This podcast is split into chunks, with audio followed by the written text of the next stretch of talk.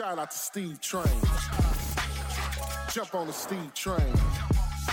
We real estate disruptors. Hey everybody, thank you for joining us for today's episode of Real Estate Disruptors, our first one of the year. Today we've got Preston Brown with Zia Homes E P, and Preston flew in in a Premier Jet from El Paso, Texas, to share how he's built eighteen successful businesses grossing over one hundred eighty million dollars annually in revenue.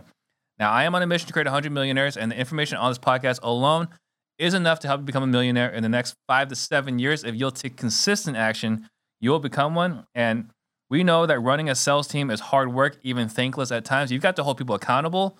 The things that they said that they wanted to hit, this might make you feel exasperated.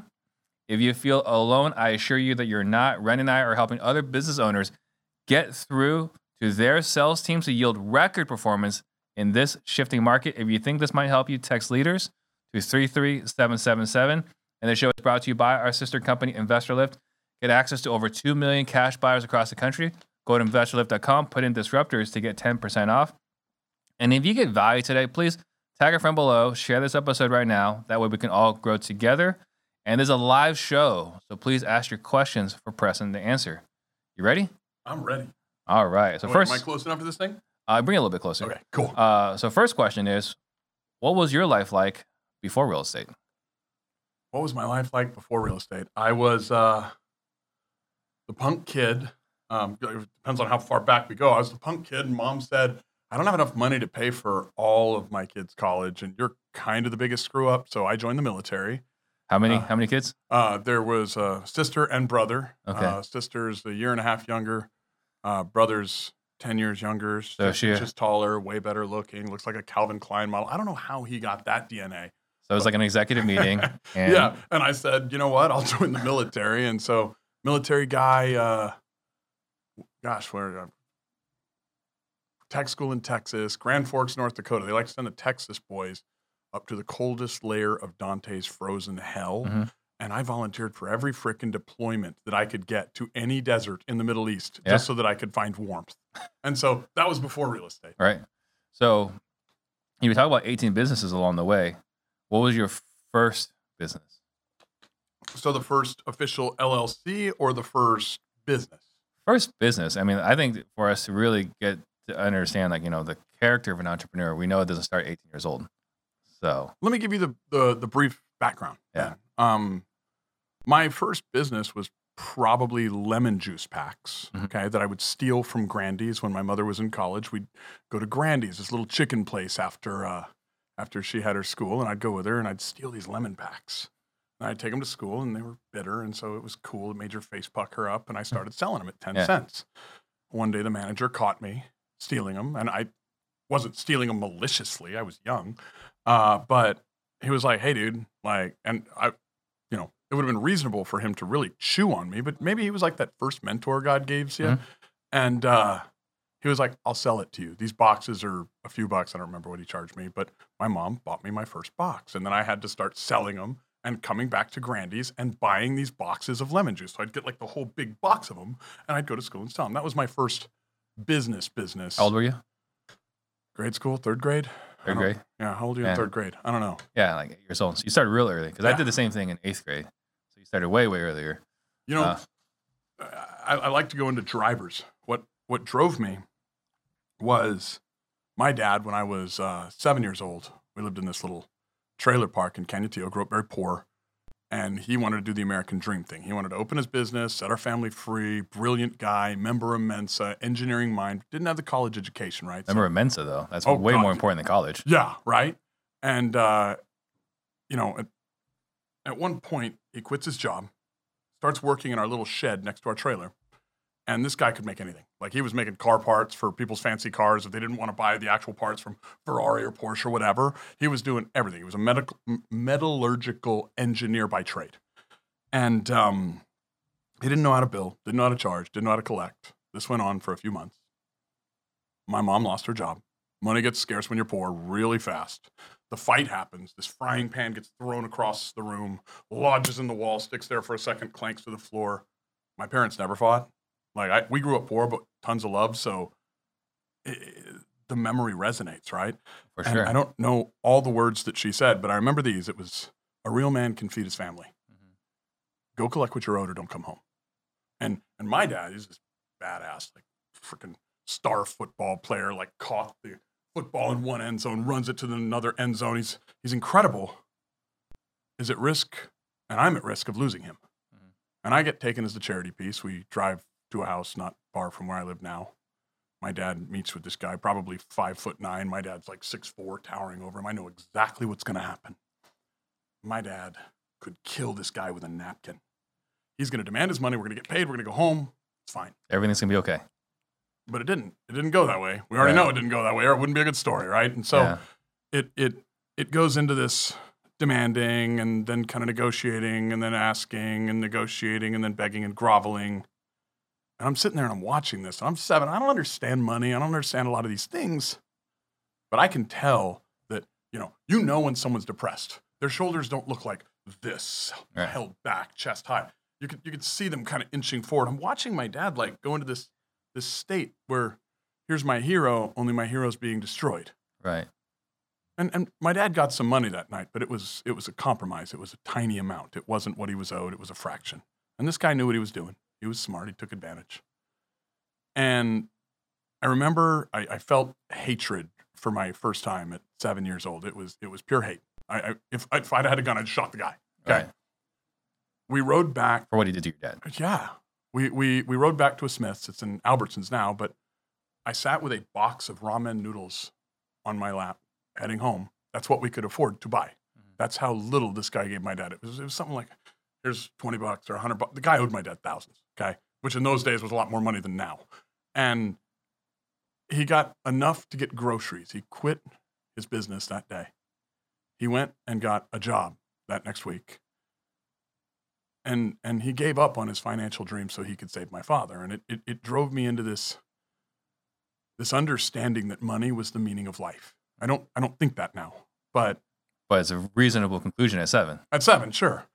And uh, it, it made me this corporate asshole. Everything was transactional. Everything was give and take. And and and for... Zero sum. Oh, God, yeah. People that maybe don't like Donald Trump would have thought he was nice compared to me in business. I was cutthroat and gangster, and I just... I. I I, I had to solve the money problem because it was... I wasn't solving even for my wound. It was my dad's wound. I had to help that, right? Yeah. And... twenty nineteen, I've made, God, at this point, I probably had a net worth of somewhere between five and fifteen million dollars, depending on how a banker analyzes your assets, right? And uh, I get a call. My dad went to sleep in his favorite chair. He didn't wake up. My brother-in-law calls and says, you need to get over here. Your dad's gone. I say, where did he go? He said, no, no, no, bro. Come here. And I, I could feel like everything in my body just this thinking. And I drove over there. I don't know how, because I cried the whole way there because I already knew, you know. Yeah. And it was a shift in paradigm. That was the worst day of my life and the best day of my life because it was the most important lesson my dad ever taught me. My dad taught me how to go out and create and build formulas and and and, and measure. I mean, my mother was a psychology gal, so I've got some of that too. She used to always say, what is the game and how do you win? Everybody has a game. If you can figure out the game, you can measure the game. If you can measure the game, you can win. And so that, with the fear that was placed in me with that meeting with my dad, it made me this corporate marauder. And losing him, I finally found something that was immeasurable, and it was loss. Mm-hmm. And I looked at everybody around me that I, I loved, and I, I started realizing, oh shit, we're not invincible. We're finite. Money's not the meaning of life. Love is the meaning of life.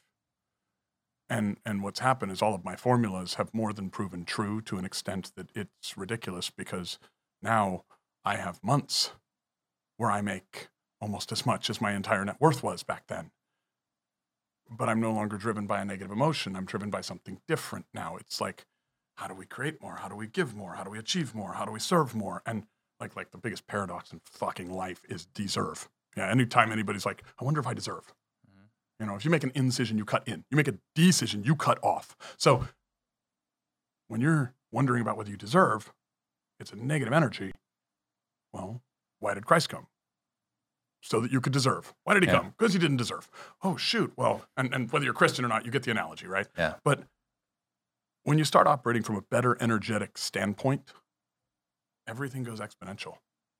And so twenty nineteen, which, God, it wasn't that long ago. I mean, my wealth has grown exponentially. Mm-hmm. My businesses have grown exponentially. Like we've launched, we probably have the premier travel agency on earth right now for really? high net worth individuals. And we launched it during COVID. Yeah. That, I mean, we'll definitely get to that. And, you know, it's, it's, and I definitely want to talk about the formulas. I, I put here, I think, you know, as far as the meat of what we want to talk about here, I definitely want to get through the formulas. Uh, but, you know, you were saying that you were doing really well in twenty nineteen. Uh, when did you go from military to your first official business? Um, so probably first official business, entity, L L C, and I am so bad at the past. There's past focus, there's future focus, and then there's present focused, and I'm I try to be present. I'm probably mostly future, and on past I suck. Let's see. First business, I was, it was in December of two thousand seven that I got a real estate license, became a realtor. I probably flipped my first home in two thousand six. Uh, two thousand eight, the world was falling apart. two thousand nine, I opened an entity with a man named David Caram, called North El Paso Real Estate Investment. We still have it. It's now my hard money lending company in El Paso, yeah. Texas. That was my first L L C. So you started flipping houses, and then you became a realtor. Yeah, yeah. Well, I was I was pitching Amway to a guy. Yeah. And I was at this coffee shop, always pitching Amway. I mean, you know those Amway salesmen, right? Like, I mean, look, you can make money doing anything. Everything works. There's nothing that it doesn't work. But like Amway has a very low margin, and and but. I, I had a big dream. I wanted to be successful. They well, had a good education you learn, system. You learn a lot of valuable skills. That's the real value. Yeah, Amway, if and, they're still around. But it's not there to make money. It's there to learn skills. It is. And and this guy, he was he was buying two houses. He was a wealthy guy. Mm-hmm. And he he said, if you'll promise to never pitch me again, I'll I'll let you flip one. And I was like, huh? I don't have the money to buy a house. Mm-hmm. And he was like, I'll loan you the money. And I was like, huh? And so I said, sure. Yeah. Yeah, like dive in, right? Like own a house. Like I'm out of the military, didn't get out in all the right ways. I'm kind of a punk, like selling Amway because I, I was motivated, but never had an opportunity like this. I took the house, made thirty grand on that house, sold it like, I don't know, a month and a half later, right? Yeah. This is when you didn't need a pulse to qualify. Then I was a genius, of course. Naturally. Like everyone. And uh, I bought two more and lost just a little more than I made on the first one, mm-hmm. and had spent some of the money. So wound up in debt, but realized, oh, shoot, like this is a really good place to go. And if you can figure this one out, there's a lot of money here. You're creating money. Mm-hmm. Like if you go think about like the way the world works, and, and like I don't push this on anybody, but I'm a Christian guy. I, I I believe that we're made in God's image. That's what he said. And so, you know, you you don't earn a baby, you make a baby, you create a baby, mm-hmm. right? And so earning money, in my opinion, is kind of like slavery. I don't want to go earn. Mm-hmm. I want to create. And this this flipping of this house felt so much more like creation on the first one. Now, I didn't know what I was doing. I obviously screwed it up royally two times after that. Right. Um, and, and that's when I got my real estate license, went and worked for this broker who also did a lot of home flips, learned from him. He was my mentor at that point, and let me ask you this. So you got a guy who helped you flip your first house, right? And well, he just and, gave me a deal. I mean, okay, so he gave you a deal. Did you go back to him and learn more from him? Oh, yeah. No, I went back to him, and he was like, yeah, dude, that was a one-time deal. Never tell me Amway again. Oh, I We were both it. regulars at a coffee shop. He was a great guy, like a nice guy, but he's so like— he didn't mentor you? No, no. He he was He was a friend that knew I wouldn't say yes to that, and when I did, he honored his word. I see. Okay, so then you went to meet with a broker who flipped a bunch of houses. Bill Walker Realty in El Paso, Texas. And you learned more from him. And he did, he would buy houses, and then he would owner finance them. Right. And so that's probably where the hard money lending side of me started. So how did the two thousand eight, two thousand ten recession affect you? So I went and worked for Bill, and Bill fired me. God rest his soul. He was a great teacher, but he bought and sold a lot of houses. He fired me when I bought my first house. Mm-hmm. He said, man, there can't be two swinging dicks in this office. And I was like, okay. And so I uh, went actually to the guy that had, his kid had gotten me into Amway, and his family was a wealthy family from El Paso. And mm-hmm. I said, hey, dude, I have this new skill. I don't want to do Amway. I'm not interested in that anymore. Um, but I know how to fix houses, and, and I think I know how to buy them, and I, I understand how to market and advertise and sell it. And I've got this five steps to buying and fixing houses. I got this formula for seventy percent of A R V. I got all this stuff. And I, I go to him, and he's like, dude, like, I just loaned all my money on these last two shopping centers I sold. I don't really want to do it. Have you met my brother? And I was like, no. Who's your brother? He's like, he lives right across the street. Let's meet at Starbucks tomorrow. We go out there, and I have a deal. And I'm like, okay, dude, I've, I've got, like, this skill. And he writes me a check. This guy writes me a check. David Caram, he's a business partner of mine to this day. He's in his late seventies, eighties now, but I will never get away from this guy. When we, he'll either get away from me in a box, or because he tells me I no longer want to do it anymore, I will yeah. never let him out of, unless he really wants it. I, this is one of the best mentors in my life. And he writes me a check to go buy this house. Mm-hmm. We buy it, and we fix it up and flip it. And make, I don't even think it was a big one, fifteen grand, right? But it was my first one after Bill fired me. Yeah. And uh, then I, I, I, God, let's see. From there, I rolled the money back in because David was like, well, let's take the profits. I was like, no, let's roll the money back in. Let's do two more. And he was like, really? And so then I get basically in hock to this guy for an extra three, four, five hundred grand. But we're becoming one of El Paso's largest home flippers. Mm-hmm. And he was a real estate broker, a commercial real estate broker. And I had a real estate license. So I start marketing to all these agents like, hey, dude, come on. I'll teach you how to flip homes. Right. And I built this army of home flippers that didn't have any money. And I offered them this little profit share deal where mm-hmm. I made more than they did. Of course. And, uh, they, but they made a good chunk, like way more than a commission, right? But I had my split with David, and they had their split with me. So I got basically a quarter, and they got a quarter, and David got half or whatever. Or at least that's how it originally was. And uh, and we became this home flipper. I didn't know what we'd done until, and we were flipping. We were not wholesaling. I didn't know wholesaling was a thing. Right. One day we're talking to this franchise. It was a HomeVestors franchise. We're like, oh, dude, you should buy our franchise. We see her in the market. We'll teach you how to do thirty-six, forty deals a year. And I was like, we did one hundred three deals last year. Holy shit. Why would we? I'm not going to pay you to teach me how to get smaller. Right. I'm never going to do that. And so that was kind of the long form entrance.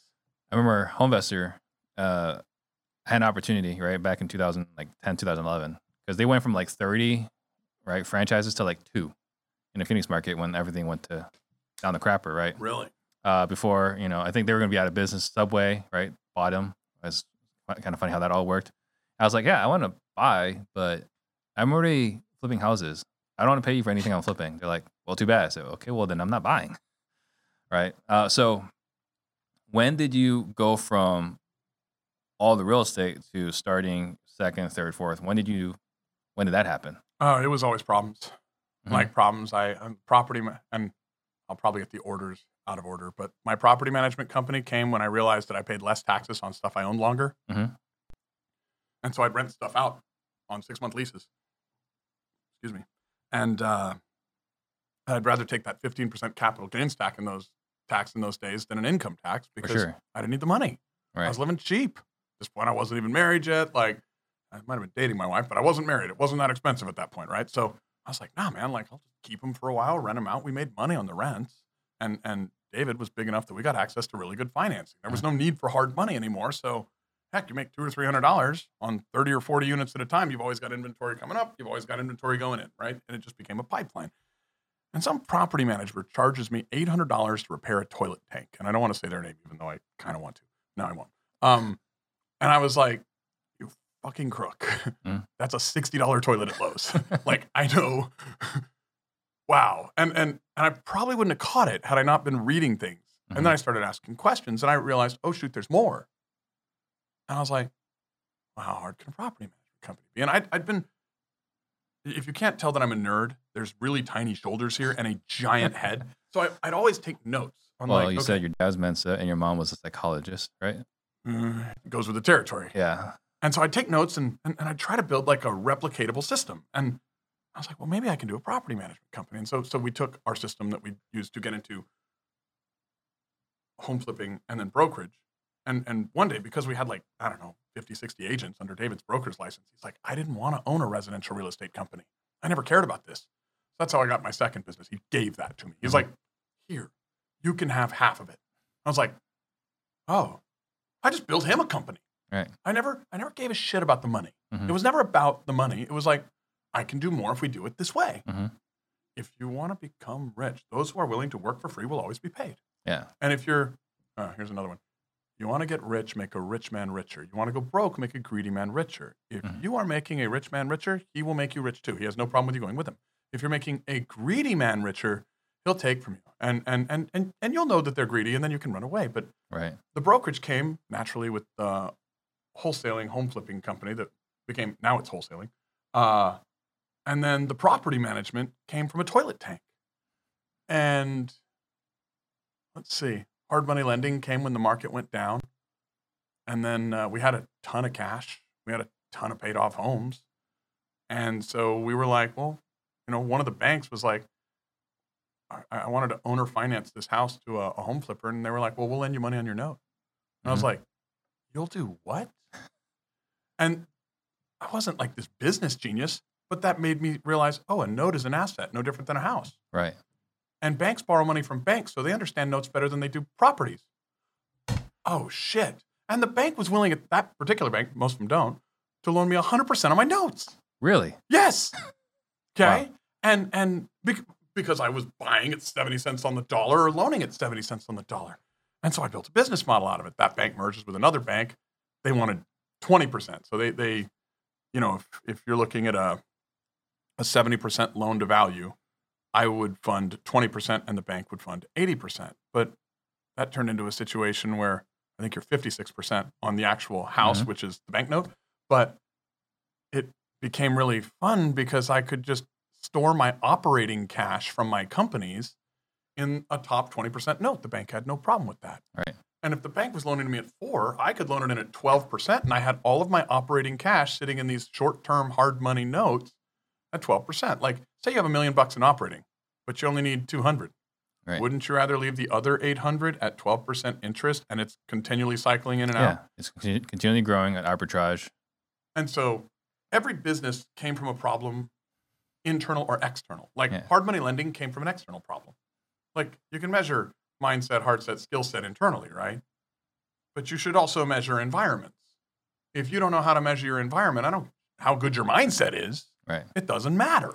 So going back to, I mean, you're, you're talking about working in M L M, you learned a skill, got into real estate, and you kept growing that because there was more and more opportunities as you grew.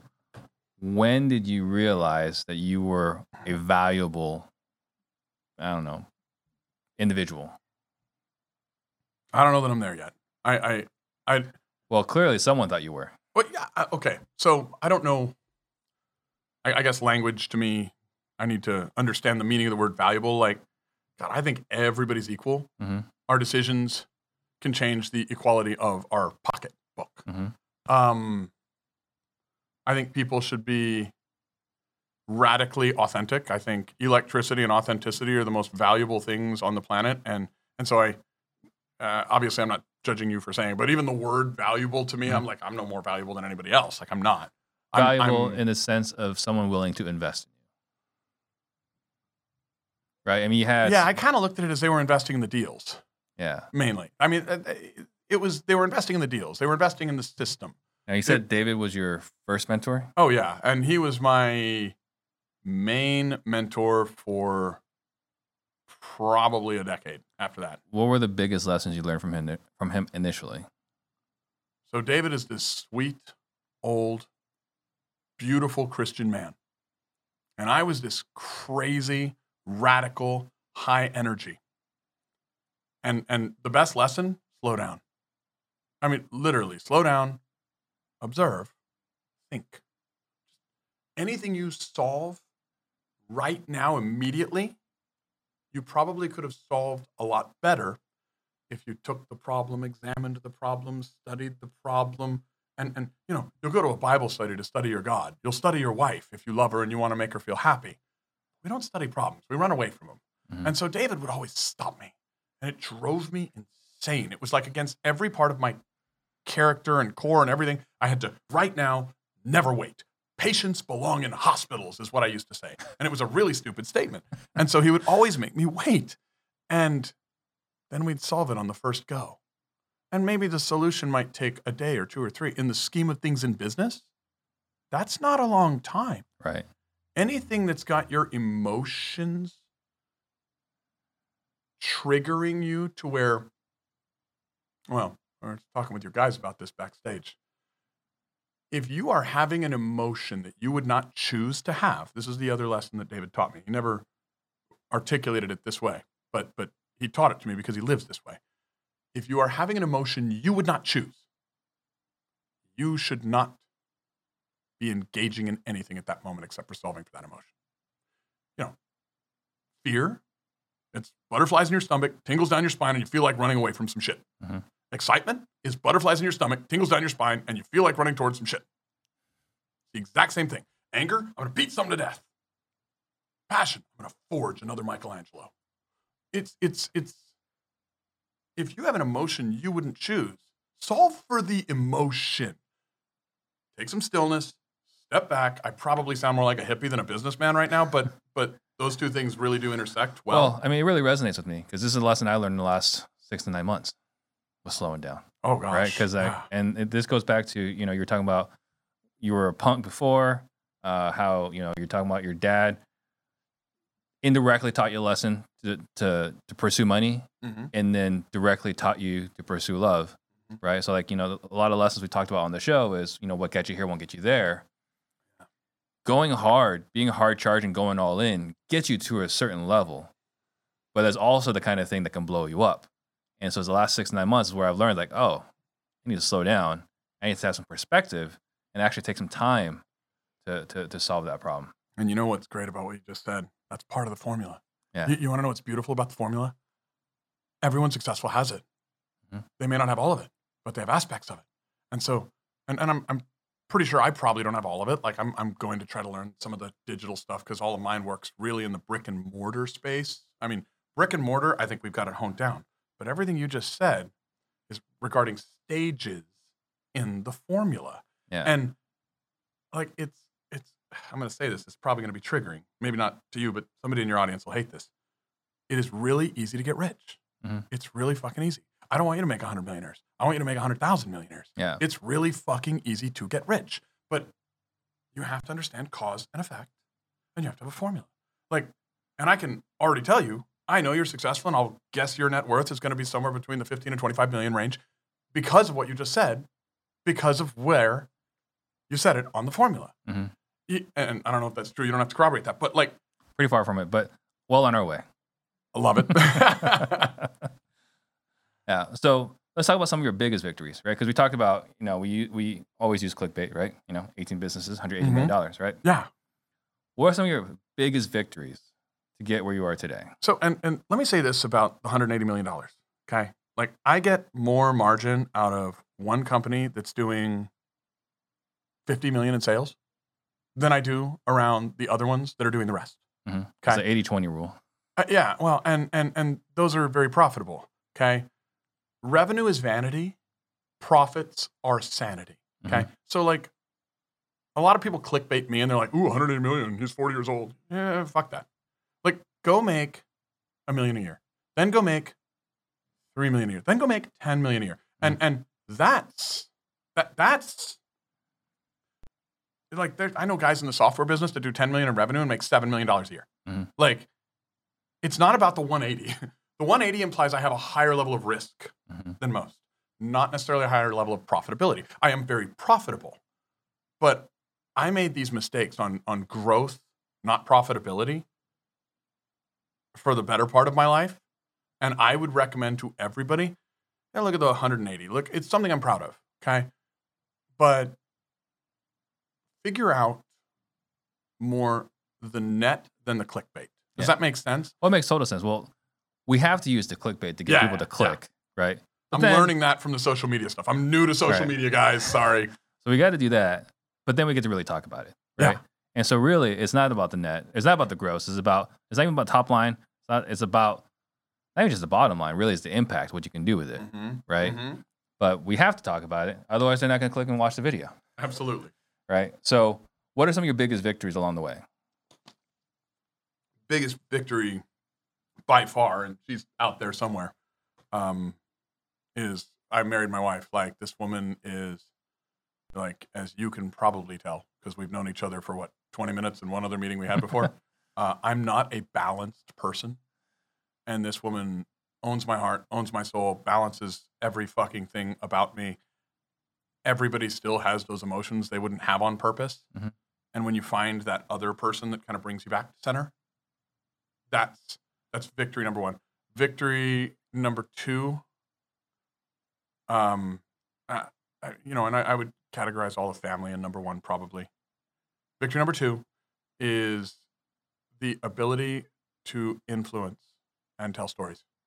Learning how to influence and tell stories is, you know, there's a Tell to Win book. I think it's Peter Guber. And I, I read that years ago. And then I watched Tony Robbins on stage telling these articulate, beautiful stories.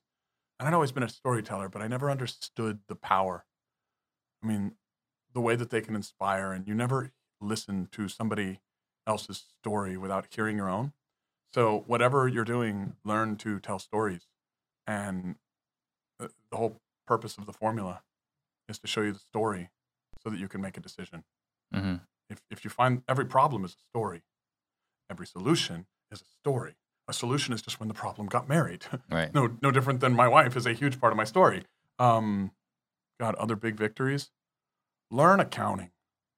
For the love of God, learn accounting. I and that's probably because I had a biggest failure. Like, you ever get to where, you know, I, I think my first year where I actually made a million bucks in a year, like like net income. I had that property management company that we just acquired, and I I generated millions in assets because you own homes and you have the equity in the home, and it may be on your net worth, but it's not in your pocket. Right. And so I had millions in assets, but I didn't have a million in income, right? And what got me there, and it's it's funny, it's always pain, always pain that gets you there. Uh, so if you guys are avoiding pain, like, stop, you know, get some more pain. Fall in love with pain. They don't call it falling in love because it's a soft landing. Like, you fall, right? Right. Um, so I would, uh, I didn't understand accounting, and we hired my wife's childhood best friend who had a checkered past. And this kid was brilliant with the software. We did a software change, which that's always a big risk, guys. Uh, that turned into a loss of a quarter million dollars of funds that were my customers, not mine. Okay, it was escrow accounts. And it turned into probably another five, six hundred thousand dollars of like disorganization from lost revenue, lost profits. I mean, just you name it. Yeah. And I begged, borrowed, didn't steal, but everything but.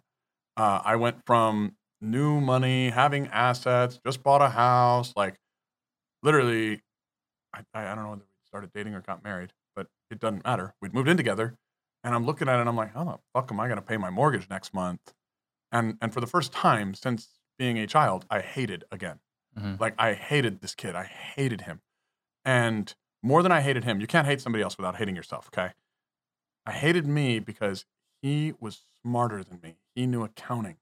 Number three is I learned accounting. Like, I can teach you how to work that income statement, that balance sheet, that statement of cash flows. You learn that, it's going to be good for taxes. It's going to be good for measuring. Like, if you don't learn the language of accounting, everybody, you know, I want to go to France and have them speak English. Fuck you. Wake up. Like, they're going to speak their language, mm-hmm. and you should probably learn some words. Like, be respectful. Well, I think one of the biggest things as far as finances goes is it's not sexy, right? You don't brag about it. You don't show off your P and L. You don't show off your balance sheets, right? It's it's not a sexy topic, but... But start showing them off if that's what you need. The most important skill if you're going to be building wealth, right? Mm-hmm. All those other things don't matter. Everything else is kind of uh what's the word, like learning sales, learning marketing, all these are all valuable skills, but they're all gonna be for naught if you don't learn the financial skills. Absolutely. The things we've talked about is like, you know, we had all this stimulus money, right? Mm. And it's great, like there's money in everyone's pockets. In five years, where whatever the distribution of wealth was, it will be again, because those that are not good with money will lose it, and those that have money will get it. Yep, that's just the kind of the way it works. So, so can I can I give you a quote? Yeah, and and a new mentor, a friend, Bill Hagen. I hope you're watching this, Bill. If not, I'm sending it to you. He said this, and I thought it was the most brilliant thing, and I wrote it down, and now I say it as often as I can. Do you know what a recession is? I'm sure. I mean, I, I go with the textbook definition, right? It's when capital returns to its rightful owners. Yeah. And so, what do you what, what you want a better life? Ask a better question. What do I need to do? Who do I need to be to become a rightful owner of capital? Mm-hmm. And part of that is learning the language of money. But I agree, a textbook big, definition, but a big chunk of it. Yeah. Right. I made more money last year than I did the year before during mm-hmm. the boom. Or I say last year. Yeah, no, we're last year. Okay. Yeah. And so in twenty twenty-two, I made more than twenty twenty-one through all the Fed rate hikes. Yeah. And I think we we grew by one of my companies two hundred seventy-three percent. And two hundred seventy-three percent. And I'll have my C F O send you all the numbers if you want to corroborate it. It was it was fun to see. But we didn't just grow like sales, like we still sold more, but we also grew revenue. We shrunk costs. So net dollars were two hundred seventy-three percent more than the year before. Yeah. And and that was when the Fed was not even giving us that ninety days we need to kind of measure, see what the market's becoming, because they just kept changing, changing, changing, changing. And we made more money. Yeah. Recessions are a problem. They are the soil and the seed. What what's good about a recession, you know? Feedback. Yeah. When I piss off my wife, the problem that I have is I don't get feedback. She's like, mm. I'm like, shit, I know I did something wrong. I wish I knew what it was. Now, in a recession, everybody's complaining. Yeah. All the problems are presented. You're getting shitloads and shitloads of feedback. It's yeah. a gift. You know exactly how to respond. Yeah. So uh, there are a few things that you wrote down here I thought were really fascinating. Living on purpose with purpose. What does that mean? Okay. So living on purpose is, is kind of my way of saying that you're choosing your emotions. You're not allowing something else or someone else to get in your way and choose them for you. You are choosing. Like, if you don't like feeling depressed or angry, why do you? If we are in control of our own state and spirit, unless mm-hmm. you're going to say that you're not, and then you're some robot, and that you don't, like, if, if you're going to blame everything, and blame, I believe, is an acronym, it's being lazy and making excuses. So if you're going to blame everything on everyone else, oh, he did it. Okay, shut up. Like, literally, dig a hole, fucking lay down. We'll cover you with dirt. You're done. Okay? um, like, if if you're going to blame everything on everyone else, you're not even human anymore. Mm-hmm. What makes us human? Consciousness. Consciousness right. is what makes us human. At least that's my belief. I, I'm not going to tell anybody else what makes them human. That's me, okay? Mm-hmm. Well, what controls our behaviors? Well, it's not always consciousness, okay? In fact, I've heard some scientists say you don't develop a conscious mind until you're seven or eight years old. So what are we learning before that? Well, we're learning the subconscious. The parents are pumping information into the subconscious. Like, if you think about the subconscious, it's really interesting. There's two million things, two million interactions going on in your body at all times. But you're not aware of all of them because no. those two million bits per second of information that your subconscious mind processes are not all there for you to consciously be aware of. In fact, your conscious mind, you know what it operates at? forty bits per second, mm-hmm. according to these scientists. So forty bits per second is not enough to open a doorknob. It takes like eighteen thousand bits per second of information to walk, meaning what makes us the dominant species on the planet is mastering patterns, right? Mm-hmm. Well, the subconscious is what drives behaviors that you wouldn't fucking choose. Well, if the conscious mind is only like, it's like a tip of a spear. It's the smallest part, but it's the most fucking deadly. Yeah. My presupposition in life is it is the conscious mind's job to go into the subconscious and reprogram the dumb fucking patterns. The dumb patterns, the dumb beliefs. Belief is a root word. It means be love. If you have a belief that is not loving to you, you probably need some fucking relief. When you look at etymology and language and how powerful it is, it becomes enormously huge. So, like, when I'm looking at consciousness, forty bits per second, like, like let's think subconscious. Everybody has got either shoes on or they're standing on the floor or something, but they weren't thinking about the way that their shoe felt on their fucking foot until I said this, right? Right. So, all of a sudden, oh, well, there it is. There's a pattern. Our job is to go in and say, okay, well, what really got me frustrated? What really made me angry? What really did that? So that we can live on purpose. I believe that we were put here for a reason. I think most of us, and, and like, I'm no spiritual guy. I'm probably a little bit of a hippie, but but I'm a business hippie. Like, right? Yeah. I'm, I'm I'm the guy going out and making lots of money, also being a fucking hippie. And and so I believe that we came here, in all probability, to learn something. well, if I can't even operate as myself, as my own conscious sentient being, because I'm constantly getting triggered by subconscious patterns from some past experience, mm-hmm. significant emotional events create significant emotional vents. If all you are is a vent for some previous or past pain, then I think subconscious equals subhuman. And I would ask people, where are you living? I think um, what you were talking about here, just lay down, we'll just bury the dirt on you. I mean, it, it reminds me of a Jim Rohn quote. And I'm definitely going to be butchering it, right? But something along the lines like, you know, those that complain may as well be hauled off into the desert and yeah. buried. Because there's because uh, all you've done is waste your breath. And it's like, man, like Jim Rohn's like one of the most positive people ever heard. That's like the only negative thing I ever heard. And it's save for people that make excuses. Well, and, and Jim Rohn mentored a mentor that I had named Tony Robbins. Yeah, and, exactly. And Tony Robbins and I actually have a checkered past, but I would tell everybody here, if you don't understand the things we were just talking about, or if they don't make sense, probably the best teacher on the planet of state management and understanding your emotions is Tony Robbins. You should yeah. immediately book a fucking event with him because he is the best social psychologist I've ever seen. And I'm saying that as a guy that he's sued before. Like, right. I think everybody should go. I mean, look, he's, I think, in his sixties now. Like, he's still healthy. He'll probably do it for some years, but go see him.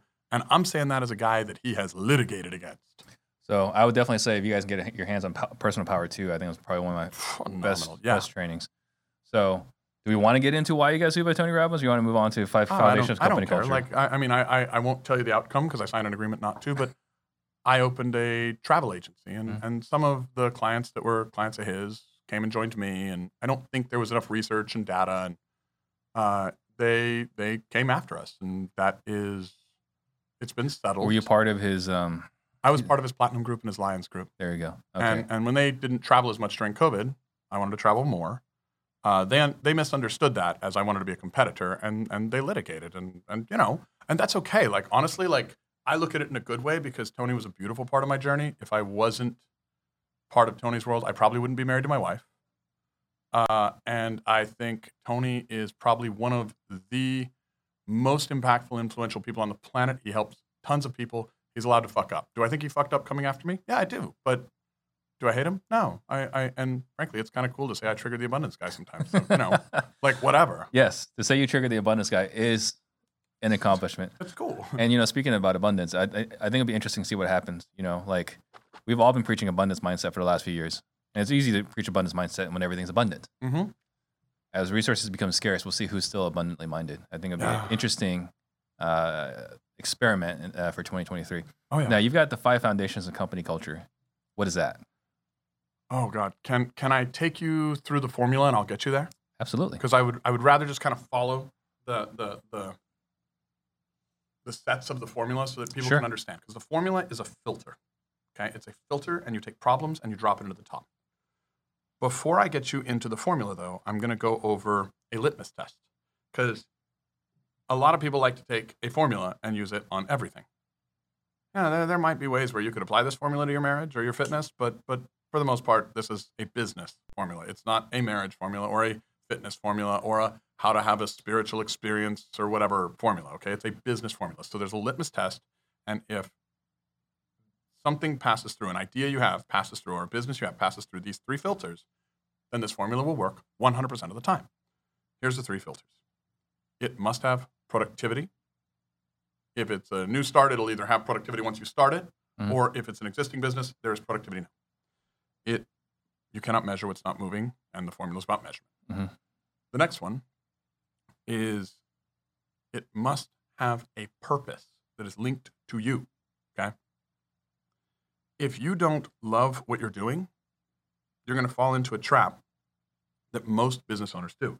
Most people believe in hustle. They think hustle is real and, and it's bullshit. I mean, the best lie the devil ever told was seeded with just an ounce of truth, okay? And purpose and passion are, are two very synonymous words in this respect. And when something is my purpose, I can be having a horrible day and I will still show up. Yeah. Then I have the hustle. Hustle is what germinates and grows out of purpose and passion. Mm-hmm. So you, you, you got to have purpose to it. We said productivity, we said purpose. The other one is profitability or an understanding of how you're going to get there, which is part of why you need to have financials, right? Like you right. need to understand them. And if you don't understand them, go take a Keith Cunningham course. Like, call one of my mentors, Dean Innes. Like, go learn accounting. Like, do you teach accounting? Because if you do, they can I call don't. you. I don't care, but you got to get it. Yeah. Um. Let's, for fun, let's take away one of the three from each, right? Mm-hmm. What happens if you don't have purpose? Like, I invest. I, what, have three thousand multifamily units now, right. okay, that I've teamed up with other people or partnered or invested in or whatever, and I have three thousand doors in the last few years. I have no purpose behind this. So it's an investment. Right. Okay. What happens if there's uh, no profit? Well, you know what? I like fishing. No fucking money in it. It's a hobby. Right. Okay. What happens if there's no productivity? You're a con artist. Okay. So it has to pass through these three filters to get you there. From there, you need to understand that there are three goals in every business. Three goals. One is foresight. Okay. You have to have the ability to have foresight. If your business is doing twenty-five million more or more in revenue, you need foresight and forecasting. We can get into that later. So that's kind of the fourth goal, but you don't need it at first. Okay. The other two are alignment and simplicity. Now, why do I say alignment and simplicity? Because these are the twin sisters of optimization. And sometimes to increase path of least resistance and simplicity for your client, you have to break alignment. You have to go and restructure things within your organization. Mm-hmm. Well, foresight is a very exceptional energy, okay? When somebody says, hey, I'm going to leave my job, I'm going to open this business, I'm going to become really successful. They're the exception, not the rule. Correct. So it's an exceptional energy. And, and, and you need it to get you started, to get you rolling. But the problem with this energy, because because there's seven stages of business development, and the formula works the same way, but it solves a different problem at every stage, okay, is in the early stages, the dominant energy you need is that foresight energy. And then as you're starting to make some money being exceptional, you'll start adding alignments and simplicities and and, and, and building those two, which are more of the optimization energy. Mm-hmm. But the problem is people get to that next level in business and they are trying to stay exceptional. They start managing by crisis. They're going in too many directions, too many areas, this, that, and the other. But they got rewarded by being exceptional. So guess what they're going to do again and much more of? And if the engine in your car that you're driving, like right before we got here, we just bought a seven twenty S McLaren. My C E O is still doing the fucking paperwork. They don't have that dealership in El Paso, so I figured two birds, one stone, right? Yeah. If that McLaren made one exception in that motor, it will not be delivered to me tonight. I won't get it because mm-hmm. it'll pop, right? Yeah. So you need some optimization energy, which is alignment and simplicity. And so these are the three goals. And if if if you want to look at like a business, like a table with four legs, and the goals, each one is like a glass of water sitting on top. Mm-hmm. Okay. Well, this table and those legs rest on this thing called the market. The market doesn't lie, but it does change. Right. And those legs to create a structure, because in a business, we want a firm, not a limp.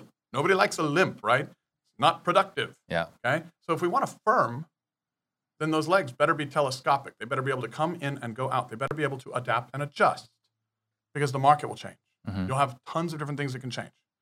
And and so I call those legs the four measurements. You're measuring culture, okay, and there's five foundations to culture. You're measuring clarity, and there, that's, ooh. All of your problems are caused in lack of clarity. Yep. You're measuring capacity. All of your problems are found in capacity, okay? And then cash, okay? Which, which the middle two are kind of source, but these two are critical to make it a business. And so when you take a problem and you drop it in the top of this formula, like, okay, is this alignment? Is this simplicity? Is this foresight? Where is it? Okay, does it flow through to culture, clarity, capacity, cash? And every one of these, and, and, and I'll give you all the documents. I give this shit away. Yeah. I think everybody should be rich. Everybody should be free. Like, if you want to work out, like, I feel like you could go outside and run, right? Mm-hmm. Like, the gym that God made you is free. Yeah. It's a free gym. Run outside. Right. And you don't have to pay shit, and you can work out. And everybody knows, if I don't eat shit and I work out, I'm going to be healthier. You said on one of your podcasts, I listened to one and you said, there's a direct correlation to how quickly you can get up and how long you'll live. And I was like, yeah. That's fucking brilliant. Right. Okay. I've now quoted that two or three times. It was brilliant. So, but most people don't just want to go outside and run. They want to pay the personal trainer, mm-hmm. right? They want to follow the formula. I'm going to give you all of these formula documents and you can give them to as many of your people as they want to download them and take it. But when your problem filters through the top, you're like, okay, alignment, simplicity, foresight. And then you go and, oh, okay, well, it, it's always going to hit clarity. It doesn't hit necessarily one item. It's going to be multiple because you have to add a process. You have to add something, and you need to make things more clear, right? But it could be a culture issue. It could be culture, clarity, capacity. It could be um, cash, clarity, capacity. It's going to normally affect the two cores and then generally affect one or the other, sometimes both of these, depending on the size and scale of the problem. And then you always have two problems, the one that is and the one that caused the problem that is. And you should solve for that one too, because you don't right. ever have just one. Once you've filtered down here, then there's only six things that can change. You don't even need to go into these because they're so easy to understand. You can change your price, you can change your product, you can change your people, you can change your place, you can change your promotion, or you can change or add a process. Mm-hmm. Those are the six P's, the four C's, and the three goals. This is the formula. Now, you have seven different stages of entrepreneurship, and depending on what you need to do in each stage, you use that formula, you solve your greatest problems, and you advance. Yeah. Now, every stage, and you're asking culture a minute ago, requires lessons. It requires understanding, yeah. right? And culture, I mean, it's so it's such a fun thing to t- talk about. Culture, we talked a little earlier. It's not about people. I hear people, like you go ask one hundred people in a room, what's culture about? They think it's perks. They think it's giveaways. Oh, put a little sleeping chamber in the office. No, no, no, no, no. Culture's about behavior. Yeah. It's all about behavior. And so I like to kind of figure out what creates behaviors. And so the five foundations of culture are what creates behavior, okay? Now, in a company, which you're dealing with a group, not an individual, right. the number one, and probably one of the most important, I think, but they're all critical, is safety and danger. Do you know, so in every cell in our body, we have these things called mitochondria, right? Yeah. You know what the mitochondria does? Gets rid of waste. Gets rid of waste. They think it energizes the cells. They, they they have a lot of theories. But do you know why people, I, I heard this from Dave Asprey. I've got to quote him. He's brilliant. Uh, he joined our Y B L group and came and taught us all this stuff. And this was this talk on mitochondria. So I'm going to give it to you. Why are people behaving so stupidly? I mean, people are smart.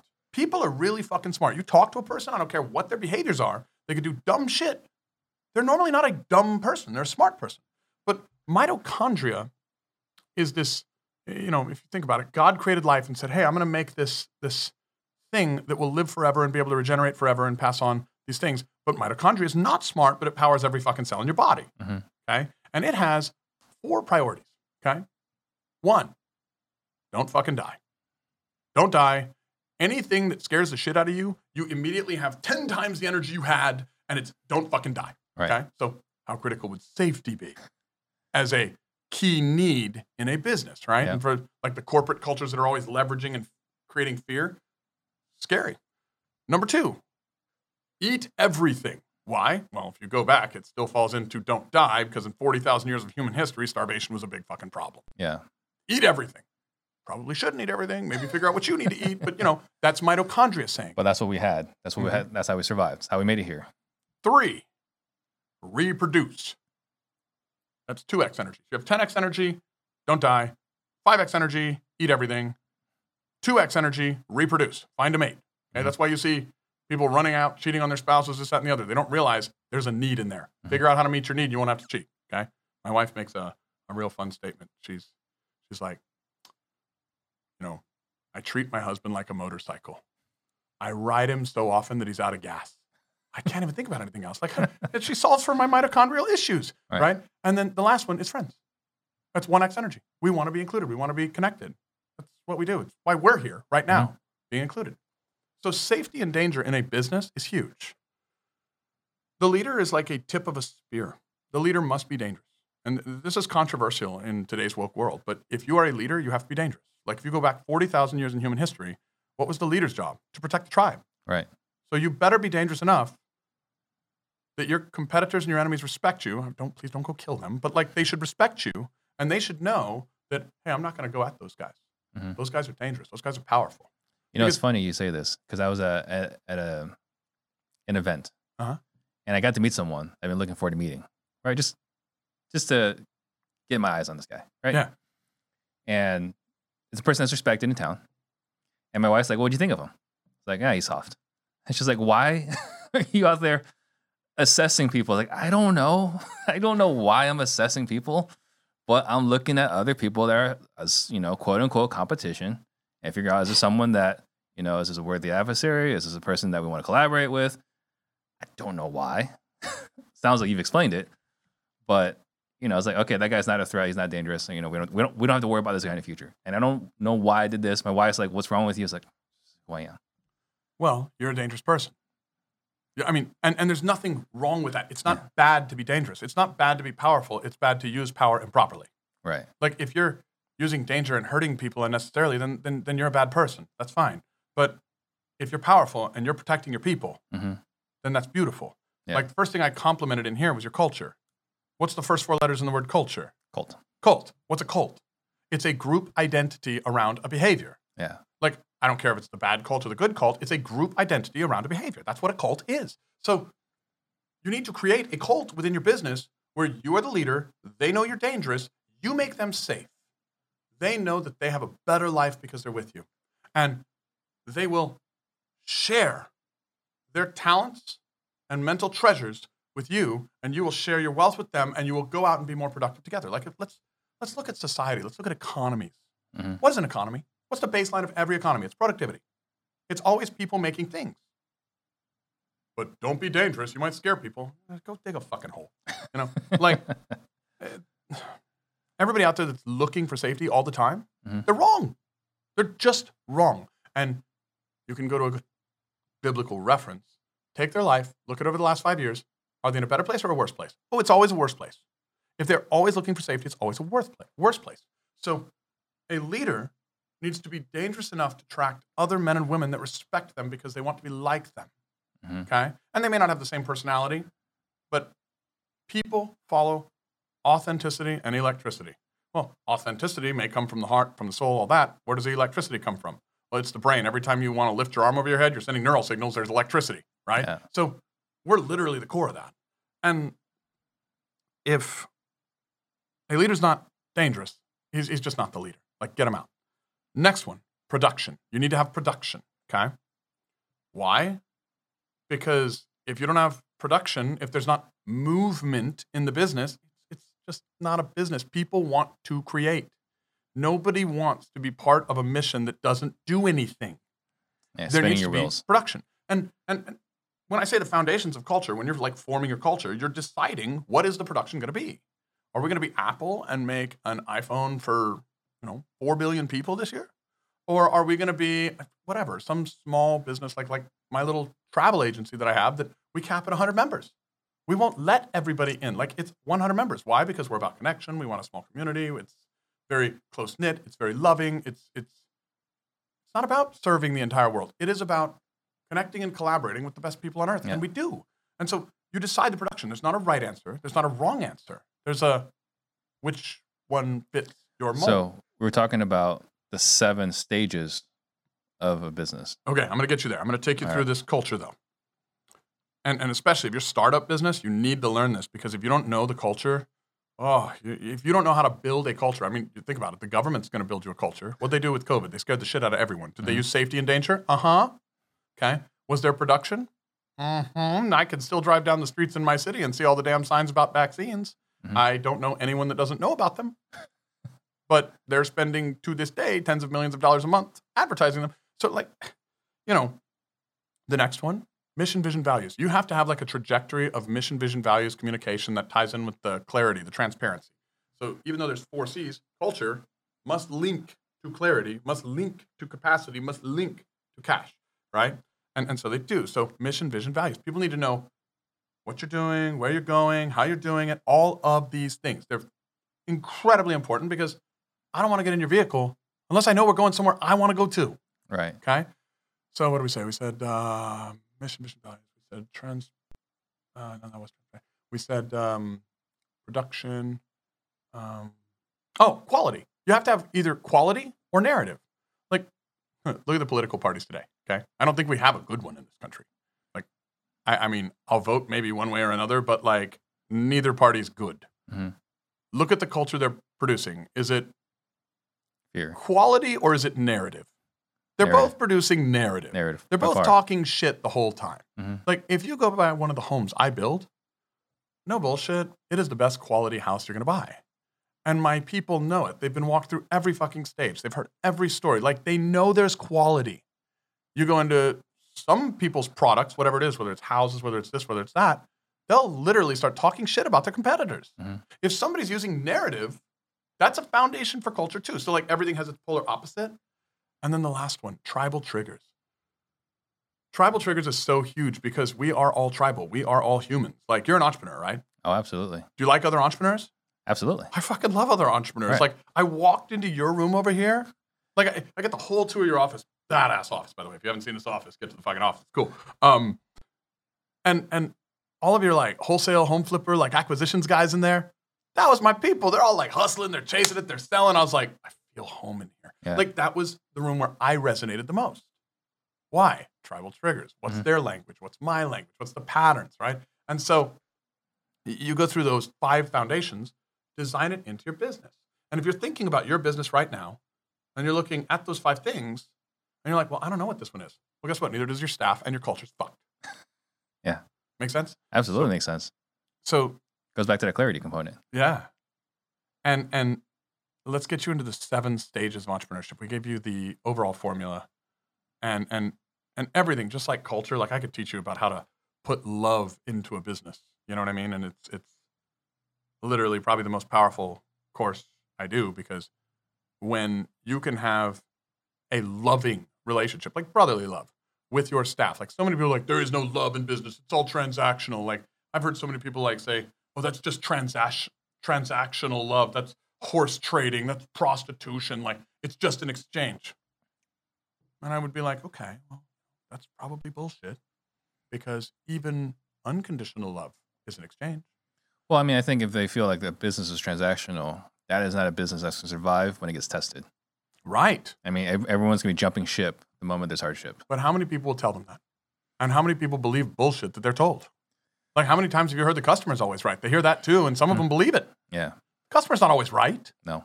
I mean, I will tell you there's a qualifying statement. Uh, company first, staff second, customer third, and my customer's more right than my competitor's customer, but not more right than my staff and not more right than my bottom line. Absolutely. So you can say a statement, but unless you give the entire qualification and meaning, it's it's not real. So, like, and how many people believe that bullshit? A lot. A and lot. They fail, and they don't have to, because they're taught a bunch of, oh, before we go into the seven stages, can we do a little economic update? Sure. I would love to dump some information and questions on your audience so that they can best benefit themselves in this recession. Well, I think that was one of the last questions here, most recent question. So yes, let's go ahead and do it. Okay.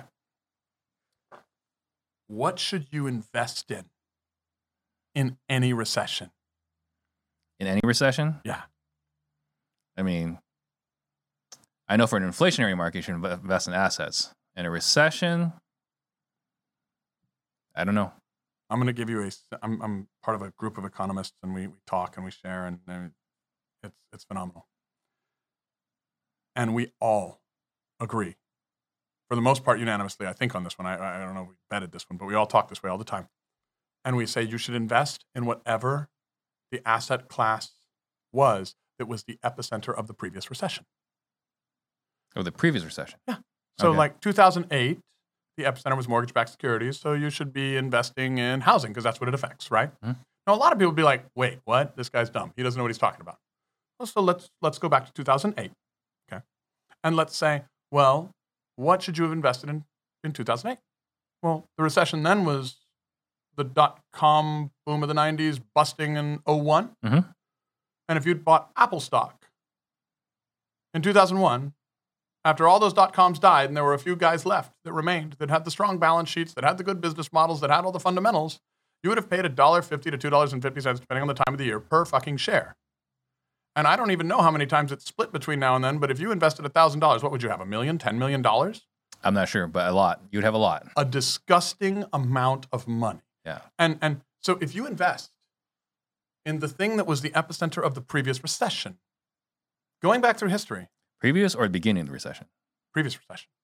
Okay. So so we should always, if we're economists, be looking at what is the epicenter of well, the recession that we're in. And I'm going to challenge your audience right now. Mm. I want the audience to put in the comments what they think the epicenter is of this recession. And then I'll, I'll tell them what the epicenter is of this recession. All right. So you guys have your marching orders. See thirty-five of you guys watching right now on YouTube. So put in here in the live chat what you guys think is the epicenter. So if I understand this correctly, and I think I'm butchering it. So in two thousand one, we had the dot-com bust. Mm-hmm. So you're saying the two thousand eight is the time to buy stocks? two thousand eight was the right time to buy stocks. To buy based stocks. On the epicenter of the previous recession being dot-coms. Because I would say the best time to buy in two thousand eight, the right time, the right thing to do is at the end of the recession to buy what caused the beginning of the recession, which would have been real estate. Yeah, I mean that. So I'm talking about specifically within the recession. Okay. I mean, I I, I was giving uh, Josh uh, five steps to investment. Mm-hmm. Okay, and the five steps to investment. This is another simple formula. Anybody who wants to be worth a hundred million dollars in the next ten, twenty years, follow this. Invest in your mindset and your coaching and your Absolutely. Proximity until you have filled that bucket. Two, invest in your business. If you need a software, if you need an employee, do not go buy a fucking Bitcoin. Like, just get the software, get the employee, like, improve your business. It's the greatest hedge in any bad market, right? Step three, real estate. Why? Inflation hedge, tax hedge, income benefits. I mean, there's just, it's win, win, win. There's, there's three wins, okay? And that's not normal. Step four, tax hedges. Like, mm-hmm. If you can't control the real estate, invest in somebody else's multifamily syndication. Go buy an airplane. Go do this. But you better have filled these three buckets first. Like, do not go straight into n- number four unless you're like, I don't know, Sam Walton's heir, right? Mm-hmm. Step five, all the other shit. That's where you have your N F Ts and your Bitcoins and your stocks and all this stuff. So, so if you follow that formula when you're not in a recession, but in those times between a recession, based on the classical, mm. you know, definition of a recession. Right. But in a recession, like specifically in, you should be investing in what was the epicenter of the mm. one previously. Got it. And it's it's just an easy billionaire trick mm-hmm. that one of my billionaire buddies said, and I listened, and I will tell you I am stacking so much fucking shit with bedrooms right now. Mm. And do you know what my rents have been doing? Up, up, mm-hmm. up. And, and by the way, I'm not doing it in L A, and I'm not doing it in New York. I'm not doing it somewhere where it's a, a market that has crazy up and downs. I'm doing it across Texas. So we got one brave soul, and the, the answer is pandemic. Pandemic was epicenter. Nah. nah. So I what, mean, so the epicenter. Printing of, money is the other is the other answer. Nah, those are those are effect epicenters, not cause epicenters, mm-hmm. guys. Very good guesses though. Like, I like the guesses, and I love that you guys are participating. Um, the epicenter of this recession was misinformation. Mm-hmm. Okay, it was one hundred percent misinformation. We have learned how, with A I software, to hack the psychology of people. Right. Tell me in the last decade, people are not getting angrier at each other than they ever have. Oh, for sure. Without being at war. Mm-hmm. Now, if you go back to, and, and let me just give you some, some some evidence on it. You go back to the initial Trump election, whether you liked him or hated him, he hired a company called Cambridge Analytica. Mm-hmm. Okay? Cambridge Analytica went and found five thousand data points on every human being that was in the subject markets that they were working on. And they learned exactly what to do to trigger people mm-hmm. and to encourage behaviors. Yeah. Going back to that five foundations of culture, oh, fuck, mm-hmm. there we are. And they learned how to engage and trigger people and get their emotions going, because then their E Q would cause behaviors when they couldn't maybe educate you to get your I Q to do it.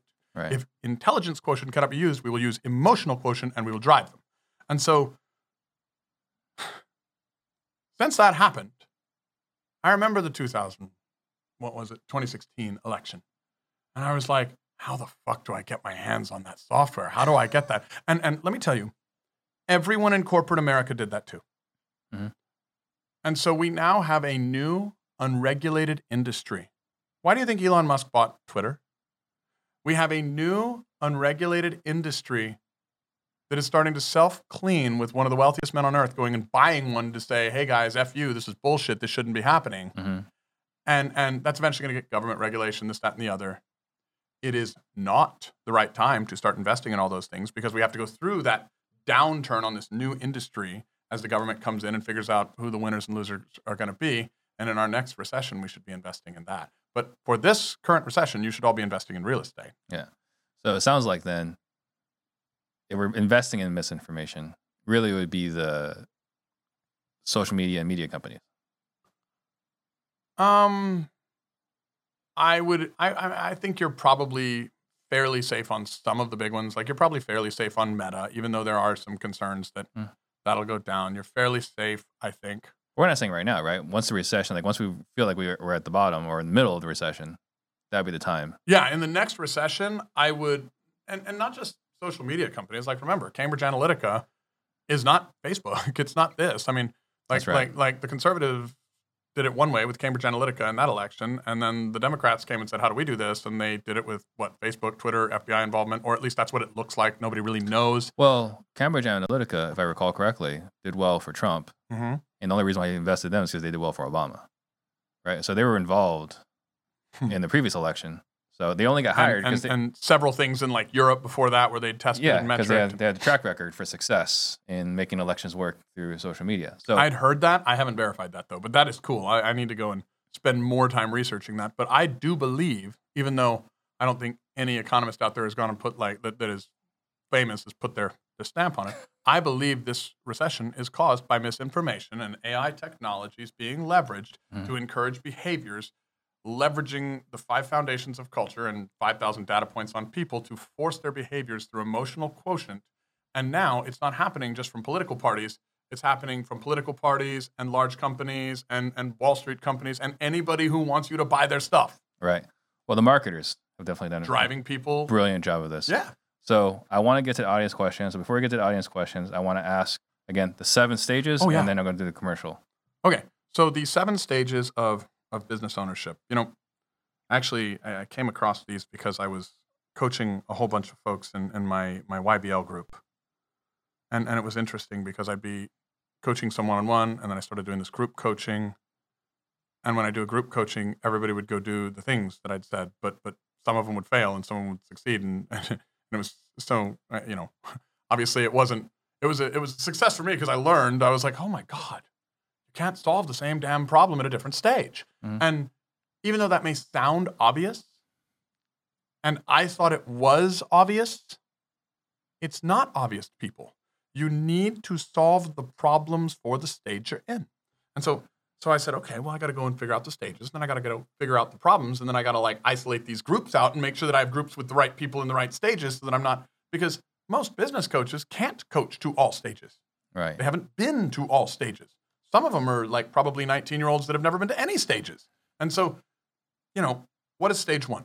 It, frankly, it's you're a non-start. You're a wantrepreneur. You're not even a real entrepreneur yet. You have not taken the risk, jump made the leap.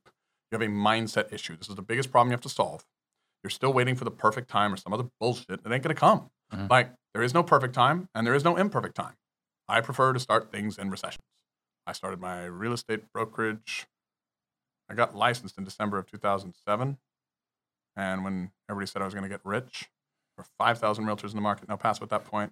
By December of two thousand eight, if you wanted a realtor, you'd be like, uh, waiter, or can I get a lap dance and can we talk? You know, like that was, you know, it went from five thousand to eleven hundred, like what, eighty percent decline? Yeah. And and I loved it because it, the deals didn't go down by eighty percent. No. The deals went down by what, twenty percent, twenty-five maybe? And, and the people in there went down by eighty. God, it cleaned up the mess. Mm-hmm. Um, so one is the mindset, people. Get over it. Like, like figure out what you need, what book, what seminar, what person, what coach, what mentor, and go invest in it. Because if you're not spending money on that, you cannot succeed. You either have to spend money or time or something, but do something, get the mindset. Number two, the startup phase. Why do most startups, and not, not most, half of startups fail? But half is too big of a number, right? Mm-hmm. Well, the startup normally comes because they haven't figured out the, the litmus test, okay? Oh, okay, so, you know, I need a path to profitability, I need this, and, and and they've got the purpose one down, but they don't realize it's their purpose, and there's nothing wrong with it being their purpose, but they better find out who their damn customer is mm-hmm. and what their product needs to be for that customer. Like, you want to have any customer on earth, find out what that customer wants, right? Go get it and give that to them. Like, so they need to find out what they're going to go give to that customer to make their product offering exactly what solves the pain point for the customer. Like, like what is a sale? It's a fucking solution to a problem. It's really easy. A sale is a solution to a problem. So if you have a problem and I know exactly what the fucking problem is in your specific niche, then I can come say, hey, Steve, I got this shit right here. And you're going to run to me. Mm-hmm. Okay. And and so stage two, that that, that second stage, the, the startup stage, it's it's the reason you put custom in the word customer is you have to customize your shit to your customer. Mm-hmm. Okay. Stage three, okay, you found a customer or two customers or three customers who are your your ideal clients. But unfortunately, you're so in this process of finding new customers, you're going to keep doing that exceptional energy shit. And you, you've, you've graduated to this stage of operational entrepreneur, which I also call slave labor. Okay, it's, it's just slave labor because you've got a business, you've got some customers, you're making money, you're probably not keeping very much at the bottom line, but you're you're moving and you're in business and you're you're stable. So now we need to build a team and start becoming optimized. So you need to go into the optimization steps here. Don't worry about the optimization steps till before this. Go right. Sell the right product, find the right customer, get out of your mindset issues, all that shit for step one and two, and get into operational entrepreneur. And now you start hiring that second person. Learn how to train people. Learn how to influence people. Learn how to sell using a story. Learn how to get the right software. Start figuring out some of your financials, this, that, and the other. Your next step there is entrepreneur. Entrepreneur is a problem step. Because you're doing all the same shit that you did in operational entrepreneur. Mm. Only now you got all these new people and all these new softwares and all these new things, and they all cost money, and your revenue hasn't changed that much. And you better learn the art of scaling. Mm. Because if you don't know the art of scaling, this is the new problem, you never get to the next level. And so you see how every level kind of has these, these steps that you just got to go master. And, and yeah. when people want to scale, they're, I'm going to scale everything. No, you're not. Okay. Literally to get into entrepreneur, what you did, even though you didn't realize it, was you just scaled capacity. Mm-hmm. You scaled your capacity. So now you must scale your sales. Once you've scaled your sales, now you must scale your brand. Once you've scaled your brand, now you must scale your margins, meaning raise the fucking price. Mm-hmm. Okay? Once you've scaled your brand and your margins, scale capacity again. Guess what? Welcome to a new stage. It's called operational megapreneur. It's where the fucking home flipper becomes the home builder. Yeah, I did thirty units. Now I'm doing two hundred. Great. Whatever. Operational entrepreneur continues doing this and continues doing this and then eventually gets too big and has to do another thing. They have to start doing, it's, it's similar, but it's not the same because you're hiring a different professional now. You keep scaling and scaling with the regular people to grow, grow, grow, grow, grow, and then you find all the leaks and you're like, fuck, man, I need professional management. I need a leadership team. I need to go get that C O O. I can't be doing the books with a bookkeeper anymore. There's a lot of leaks. These people are stealing this way. There's so many ways to steal, right? Yes. And and so now you're getting that C O O, your C F O, your C E O, and this is, and and and please, I hope every one of your listeners hears this, not at ten employees. If you have ten employees, C E O is chief executive officer. The other nine are not executives. Mm-hmm. Do not have a fucking C E O at ten. So so at operational megapreneur, once you've hired and well-aligned and trained and fully optimized your high-level leadership team, now you're at a new phase called megapreneur. But at megapreneur, you start having this new problem. Shit! Everything's going well. You're making millions or tens of millions of dollars. You're rich. Only you find out that in the last several stages, there was this magical thing called expenses, which was the best tax write-off you've ever had. And growth solves for taxation. Mm-hmm. And you've optimized, probably hit your market cap where you're, where you're going to get to, okay? Uh, at least in that market, because because there's a law of diminishing returns. Like I can probably go build three hundred fifty homes a year in El Paso. I cannot build thirty-five hundred because right. there's not that many homes built there every year, you know? Like, so if I want to go to six hundred, I'm, I'm going to, it's going to cost me so much more to go from three fifty to six hundred right. than it did from zero to three fifty. And that's in every market. So if you want to scale more, you can go to more markets. You can do this. That's fine. But once you're at megapreneur, you have this new problem, and it's called the U S government. And they love you because you are giving them half of your shit, mm-hmm. and they are regulating the hell out of you. It's like having a wife that comes in and tells you all the stuff that's wrong with you and never puts out. You should probably divorce that woman. Like, like, and and and you can't because you got to live here. So then right. you're like, oh, God, there's another stage. And this is where you hear all those people saying, oh, the rich don't pay their fair share in taxes. Well, that's true. Like, because of the tax code. Mm-hmm. And then you start learning how the tax code works and how politics works and how how really rich people, not you at this level, because because you can at this level still do that if you want, but like I'm talking the billionaires that have hit this level and then kept going still. Why do you think they make campaign contributions? They're not doing that because they like the people. They're doing that because those people are going to do shit that they want them to do. And call favors. Yes. And then what are those people going to do? They're going to put complex things in the tax code and say, oh, you know what? We do need a little more housing. Oh, you know what? All of these, uh, you know, what what's that called? That rent control crap that that that has really incentivized people to let buildings get dilapidated all over the world in all these liberal areas. Like, like that's kind of gone bad. What if we gave people a tax break for buying these buildings and rehabbing them and making them rentals again? Mm-hmm. Oh, so if I put my money there that I already have, that I've already made, or the cash flow that I have this year, mm-hmm. and I still live under or within or beneath my means, I don't have to give you half my shit anymore. And you do this for a year or two or three, and then you have enough capital to keep redoing it forever, and, and like you don't have to keep paying taxes because right. you're investing in the shit the government wants you to invest in, mm-hmm. and you're helping them. But you know what you shouldn't do? Don't do that at this stage. Don't buy the airplane here. Mm-hmm. You know, it's do the right thing in the right stage. Most entrepreneurs are doing the right thing in the wrong stage. And we do the right thing in the right stage, and they solve the problems aligned to that stage. And, and there's more, but we don't have well, eight hours. I, I think it's fascinating because a lot, a lot of what you're talking about here is very much to like you're building your first few businesses. Yeah. It was like, okay, here's this problem right now. Let's fix this problem. Oh, we can make a company to solve this problem. Yeah. Oh, we've got this new problem. Okay, here's how we fix this problem. So it was a steady growth versus it's like, hey, let's fix everything all at once, which means we fix absolutely nothing. Well, so I want to go start new businesses too. Like, find a problem and start a new business. Once you've automated something, you know what happens when a man retires? He dies in two years. Like, I'm forty, I'm not ready. I would say they go crazy. Yeah, they either go crazy or die in two years. Insurance companies can corroborate that data. So start another one. Like, if you've automated all these, have another kid. Like, not literally, I mean, unless you and your wife want, but like a business child, right? Yeah. Last year, I got annoyed with pool servicers. So this year, I now have a new baby company.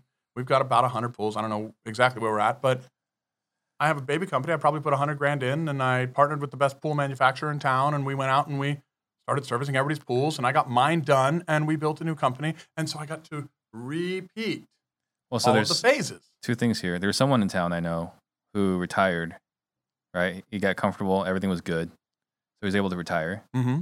He immediately developed a drinking problem and a gambling problem, mm-hmm. got divorced, right? So that was not a good solution. So he went back into business and everything's okay again.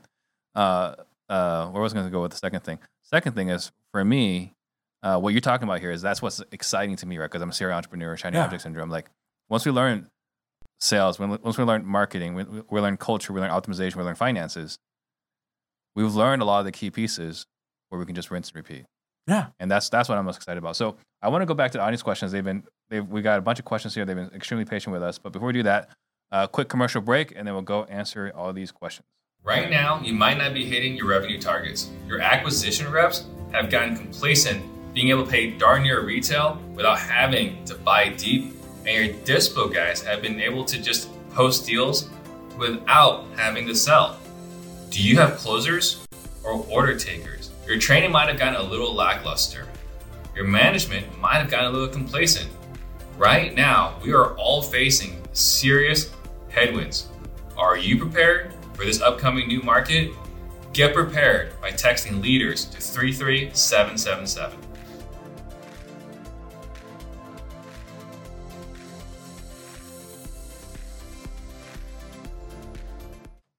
All right, so going back to the questions here on YouTube, Philip Jordan. Um, so he's going to go spend some time to take an accounting class. So should have done it a long time ago. That's a really smart move, uh, Philip. So you mentioned Keith Cunningham. So one of the things for our list, our bucket list for twenty twenty-three, is to send our our, our uh, controller to a Keith Cunningham four-day event. Four-day M B A. Yep. Yeah. So. It, and, and I've sent one of my accounting people there. It's brilliant. Yeah. The best person in the world, if you can get them, is a man named Dean Innes. Mm-hmm. Uh, he's hard to get. He was one of my main mentors, brilliant guy. And, and, but I mean, look him up. He's on LinkedIn or anything else and reach out to him. Uh, I think just cause he's very direct, but Keith is up there as well. And that four day M B A, it's gold. If you yeah. don't understand it, go. Right. And there was a, what was his book? Uh, the the Ultimate Blueprint for an Insanely Successful Business. And The Road Less Stupid. Well, The Road Less Stupid is a much better book for business, but for finance, The Ultimate Blueprint for an Insanely Successful Business. I learned a lot of lessons uh, from that book, from both books. Like uh, The Road Less Stupid is one of my favorite business books of all time. That's so fun. Uh, but the blueprint is great for finances. Uh, Brandon Flores, uh, Valencia, going to sign for accounting classes. That's awesome. You're inspiring people to take. I've been talking about money for years. You're the first person here to inspire people to go take accounting classes. I mean, that's something. If I can inspire somebody to take an accounting class, like, you know what? I'm feeling good. Thank you, guys. Like, that is inspirational. That's something that's never been done in the show before. uh, A J on YouTube, would you recommend paid masterminds to a new investor? I've only done two deals. I'm not sure. I should wait until I have more cash. No, bullshit. Give your money to somebody. Like, can I, can I talk real quick about transactions yeah. and how they work? Sure. Okay. So, any time that, uh, you know what, let me, I'm going to give the brief explanation of love in a business, okay? So Tony Robbins teaches this, and I need to cite him because he, I think he's he's mostly correct, even though I, I don't agree with all of it. There's four levels of love. He teaches that there's dependent level, and and he justifies it by saying, if a child doesn't receive love, they will die, okay? Right. Like they'll choose their best of life, okay? It yeah, it's, it's yeah. true. I mean, I looked it up, it's there. Uh, then there's conditional love, and he calls that horse trading and prostitution, and I actually disagree with him there. Um, then there's unconditional love, and then there's divine love. And divine love is an extension, effectively, of unconditional love. Hopefully I'm explaining it right, um, where you love even those that hate you, like Christ on the cross, like literally brutally murdered, being brutally murdered, and he's looking down at the men casting lots of his clothes and saying, Father, forgive them. They know not what they do. Well, it's it's funny because because love is a it's it's it's a paradox, okay? And the word transaction is a transfer of action. Mm-hmm. So then the presupposition to this thought is, what's the difference between unconditional love and conditional love if for you to create a magic moment for your wife, you had to do something, there had to be a transfer of action. Mm-hmm. Well, then the only difference would be the expectation of reciprocation. Is that fair? Yeah. So I believe that the expectation is where often the pain comes from. So if you have a transactional business where you have expectations that have not been agreed upon with people, then of course that's going to cause pain. It's horse trading, it's prostitution, whatever, right? Like, but what if we make an agreement? What if you said, hey, dude, I want one thousand dollars for this. And if you give me that one thousand dollars, I'm going to give you this. And I see the value in that. And you see the value in my money. Mm-hmm. We've made an agreement. Yeah. So then then one is not an expectation. It's a standard because we had an agreement. Like, you want a better life, have more standards and less expectations. Like, don't expect something from the guy in fucking traffic that you don't know, that you've never talked to, and don't let him ruin your day. Yeah. But, you know, if, you know, when you got married, like, you have unconditional love with your wife. Is that fair? Absolutely. Like, I heard you talk about her on a podcast. I thought it was brilliant. I was like, man, I really fucking resonate with this guy because he loves his wife. And anybody who wants to make their wife's life better is a good person in my book. So, so...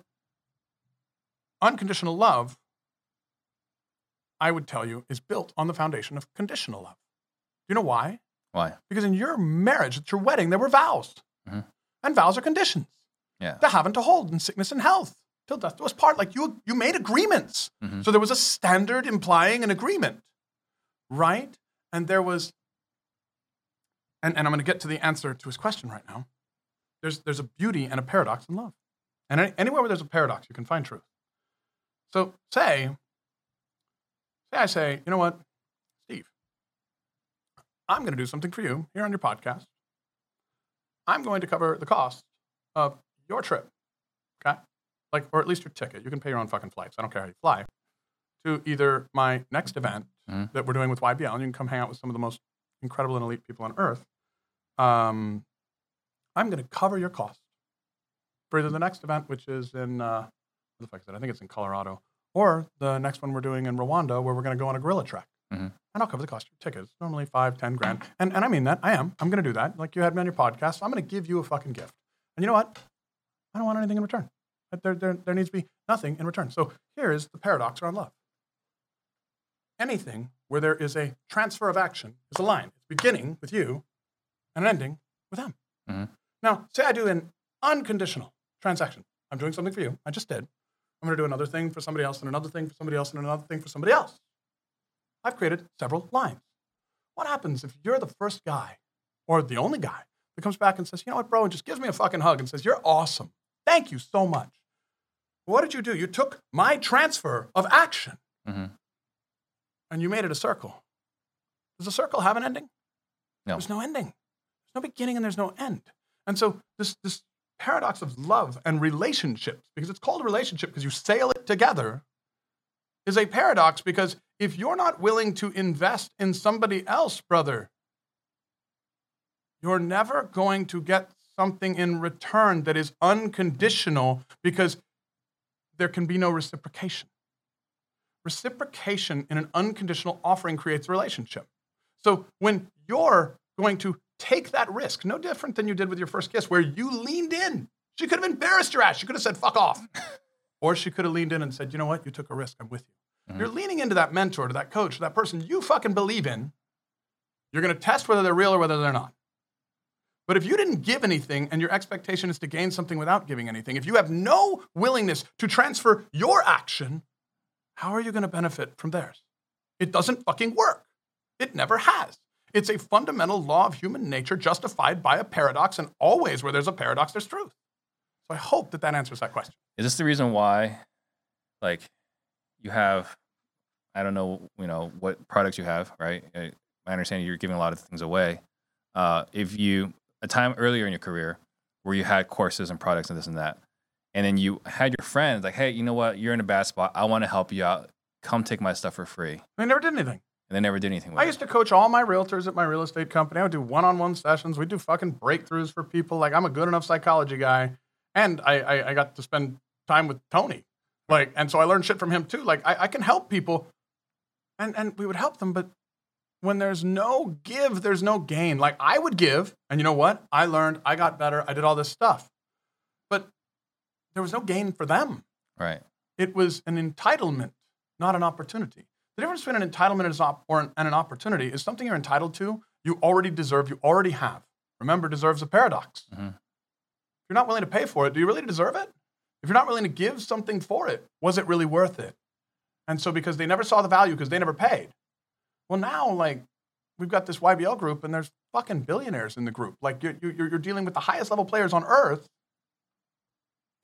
I need no reciprocation for it. From you. I'm, I'm not looking for it. Yeah. If something comes, great, whatever. That's fine. And I'd love to have a friendship with you. But, like, I just think that you should go experience that because I think that if you want to get to one hundred millionaires, that's going to elevate your career. And I think what you're doing is beautiful. That's the only reason I'm going to give that to you. And if more comes, whatever.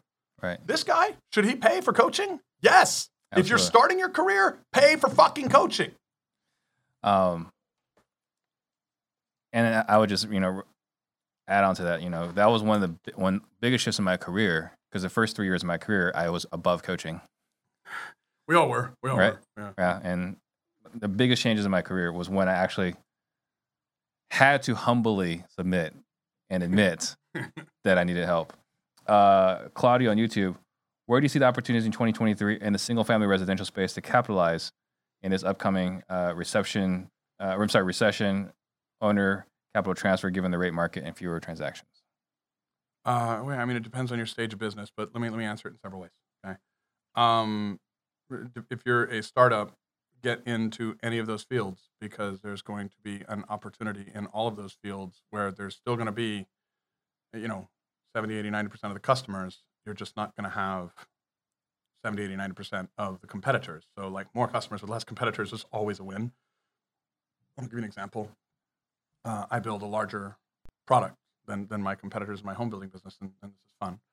Um, we're selling more now. Like, we sold forty-two homes last month. Like, and and, and we, we want to sell twenty a month. Like, that's our goal. Uh, but the reason we're selling more is not because there's more sales going on in the market. The reason we're selling more is all the other builders got freaked out and said, oh, we'll, we'll all go build thirteen hundred to fifteen hundred square foot products. And so since we said, no, no, no, we're not going to change, we think we know what all the other builders are going to do. Well, if the market was sixty units before and the market shrank by twenty percent, then what? Now the market's forty-eight. Yeah. Okay. And I got forty-two of that forty-eight, which is better than the fucking twenty I wanted before. Yeah. Right? Like, so so now I've got to go figure out, okay, do I increase the size of my company because all the other guys left? I can capitalize on that for a while. Mm. Weird, huh? Um, and, and so if you're a startup, just get in. Just get in the fucking water, go swimming, learn to swim, and, and get in and learn, because right now is the best. Like, I started a travel agency during COVID, and it worked. Uh, I started a real estate brokerage basically in oh eight, and it worked. Like, now is the best time to start. Uh, if you're in a business, if you already had a business, this is the best fucking time to hire talent. Uh, this is the best time in history, like ever, ever, to invest in anything with bedrooms, okay? You have, and, and to go into some economic data, if you're like, so so I'm hitting startups and I'm hitting existing businesses and I'm going to hit investors. Economic data, and this is just a fact. There were five million too few houses before the pandemic, okay? five million too few. Uh, new construction in America onboards about one point two million new housing units annually in America. Um, the problem with that is one point seven million new households are formed in America every year. So that's a half million unit disparity. The reason COVID took off as an acceleration in price was not because of a fucking virus. The germ didn't do that. It was something that has been pent up, pent up, pent up, that has been artificially held down and recessed since Bill Clinton repealed the Glass-Steagall Act during his presidency, which combined like commercial banking and depositor banking, which gave every banker that didn't understand mortgage-backed securities a Ferrari when the only thing they were used to was a fucking Hyundai, mm-hmm. and they didn't have rails on that train, so they went off the fucking rails, and then, of course, we crashed the market under George Bush, and everybody blamed it on him, even though we deregulated after the dot-com bust, uh, which increased production, uh, blah, blah, blah. I mean, so, like, look, if you're an investor, you should be buying things with bedrooms. I don't care if it's multifamily. I don't care if it's single family, but over the next twenty years, it is not sustainable to have that housing shortage. Now, let me compound the housing shortage, because it's compounded a shitload, and you guys are feeling it here in Phoenix, Arizona, I'm sure, by everybody doing a migration across this country and leaving high tax states to go to better tax states. Mm-hmm. Weird, huh? You felt that here? We've felt it in El Paso. Let me tell you, when Californians are moving to fucking El Paso, it's bad there, okay? Like, it's it's it's it's a crazy thing. But let's let's compound it further. The border's open. Like, I don't, like, I live in El Paso, like, and I have to not hit migrants on my way home. And I don't care what your political opinions are on this. Like, poly means multiple and ticks means blood-sucking arachnids, okay? So politics is a fucking root word. Get over it. Um, these people coming here are probably not leaving. Like, we, we can we can just gauge that they're probably not leaving. And they also probably don't want to sleep on streets. So roofs over their head are going to be important, which is going to further compound a housing shortage from five million units to where we expect it might be right now is close to ten million units. I think it's a little above nine. It just passed the nine million mark based on what we estimate is coming across, and we don't know that. Uh, so if I'm an investor right now with some level of liquidity, I'm going to say I may be loyal to the product, but I'm not loyal to the rate. And they have to stimulate housing. They have to. Like, the government has to stimulate housing. Maybe not this year, maybe not next year, but at some point they have to figure out a way to create more housing, because the problem's going to be so big that they will be in danger. And if you think they're not thinking about that, there's been more attempts at political violence in the last few years than in the previous, what, fifty? Mm-hmm. Like, oh, okay, that's crazy, right? Lee Zeldin, Kathy Hochul, like, like Nancy Pelosi, January sixth. I mean, political violence, political violence, political violence. Luckily, it hasn't ended in, like, horrible tragedies yet, but the politicians are watching this and they're saying, fuck, we better start solving some problems. Well, I haven't thought about that as far as perspective, but yeah, they're going to need a place to live, mm-hmm. and they're not going anywhere. And um, if you're in the housing business, shit. So we hit investors, buy more things with bedrooms. We hit businesses, hire all the great people that the dumb businesses that slowed down got rid of. Well, and if you're a startup, start now. I'm actively recruiting someone that's a super talented person, mm. right? Because they're available right now because their previous company got closed. Yeah. Um, and then as far as, you know, you've got less competition now. So we have Brandon Bateman coming on next week. And he said to me, like, now is a great time because lead costs have gone down so much because so much of my competition has left. So it's really, really great time. Um, Sharday on YouTube says, straight to it, raw and uncut, Preston for president. So uh, Gary Sanchez paid our last dollars to get trained by Preston and ten x our company within the first six months. I've never started profit negative business since. That's powerful, powerful endorsement. There was someone here earlier. Uh, I I saw it was. Um, let me go back here. It was. They would love to find out how you juggle all the businesses successfully. Now, I think in going through. Well, let me answer it real quick. I don't like. I I I don't have my hands in every pot at all times. Like, businesses are like people. When you have a startup business, the, the person asking this is a startup business, or they're an operational entrepreneur, or they're a wantrepreneur, right? Mm-hmm. Um, and, and that's not bad. Like, I love that they're even thinking about business or they're in business, but they're still in that exceptional energy. Guys, once you have optimizations, you don't have to run your company. Like, I left my house, dropped my kids off at school this morning, the nanny will pick them up. I jumped on a fucking private jet. I flew here. I'm hanging out with Steve. I'm not running my companies. Like, I, I have great people running my shit. So I don't have to be there. Businesses are like kids. When you're a startup, you don't tell the baby when to take a shit so you can change the diaper then. Like, they take the shit when they want to, mm. right? But when you've automated it, it's a grown-ass adult. Like, like you know, I'm not I'm not worried about Steve or me crapping our pants right now having this conversation. Like, it's it's just not a risk. Like, so we don't have to juggle that. Like, yeah. like you don't juggle businesses. Once a business grows up, it's it's sort of like that forty-year-old brother-in-law you have. Like, if they're getting married, go see them. Like, if, you know, if something happens, the econo- economy changes, they get sick, like that's the equivalent of them getting sick, then maybe go help them. But but you don't have to be in all of them at all times. I don't I don't juggle shit. I probably do less than most of you. And yeah. and the reason for this formula is to teach you all how to do that so you can have the life that you watch on T V instead of falling in with all the bullshit propaganda that everybody teaches, which ninety, ninety percent of what people teach is is bullshit, okay? Like ninety percent. Like like there's great teachers. Like, I have listened to a bunch of Steve's podcasts. Like, if you're if you're following him, you're following somebody good. Like, I, I could probably name on two hands people that I would fucking listen to. He's one, and I could probably give you nine others that I'm not going to go through. But like, if if you're, don't listen to everything. Like, find the right people, be very loyal to that content until you've mastered it, and and go out and build it, but you don't have to juggle. There's no juggling once you've automated. Yeah. And then uh, another question here, I think, is a fascinating question. Uh, have you been pay- have you been paying attention to ChatGPT?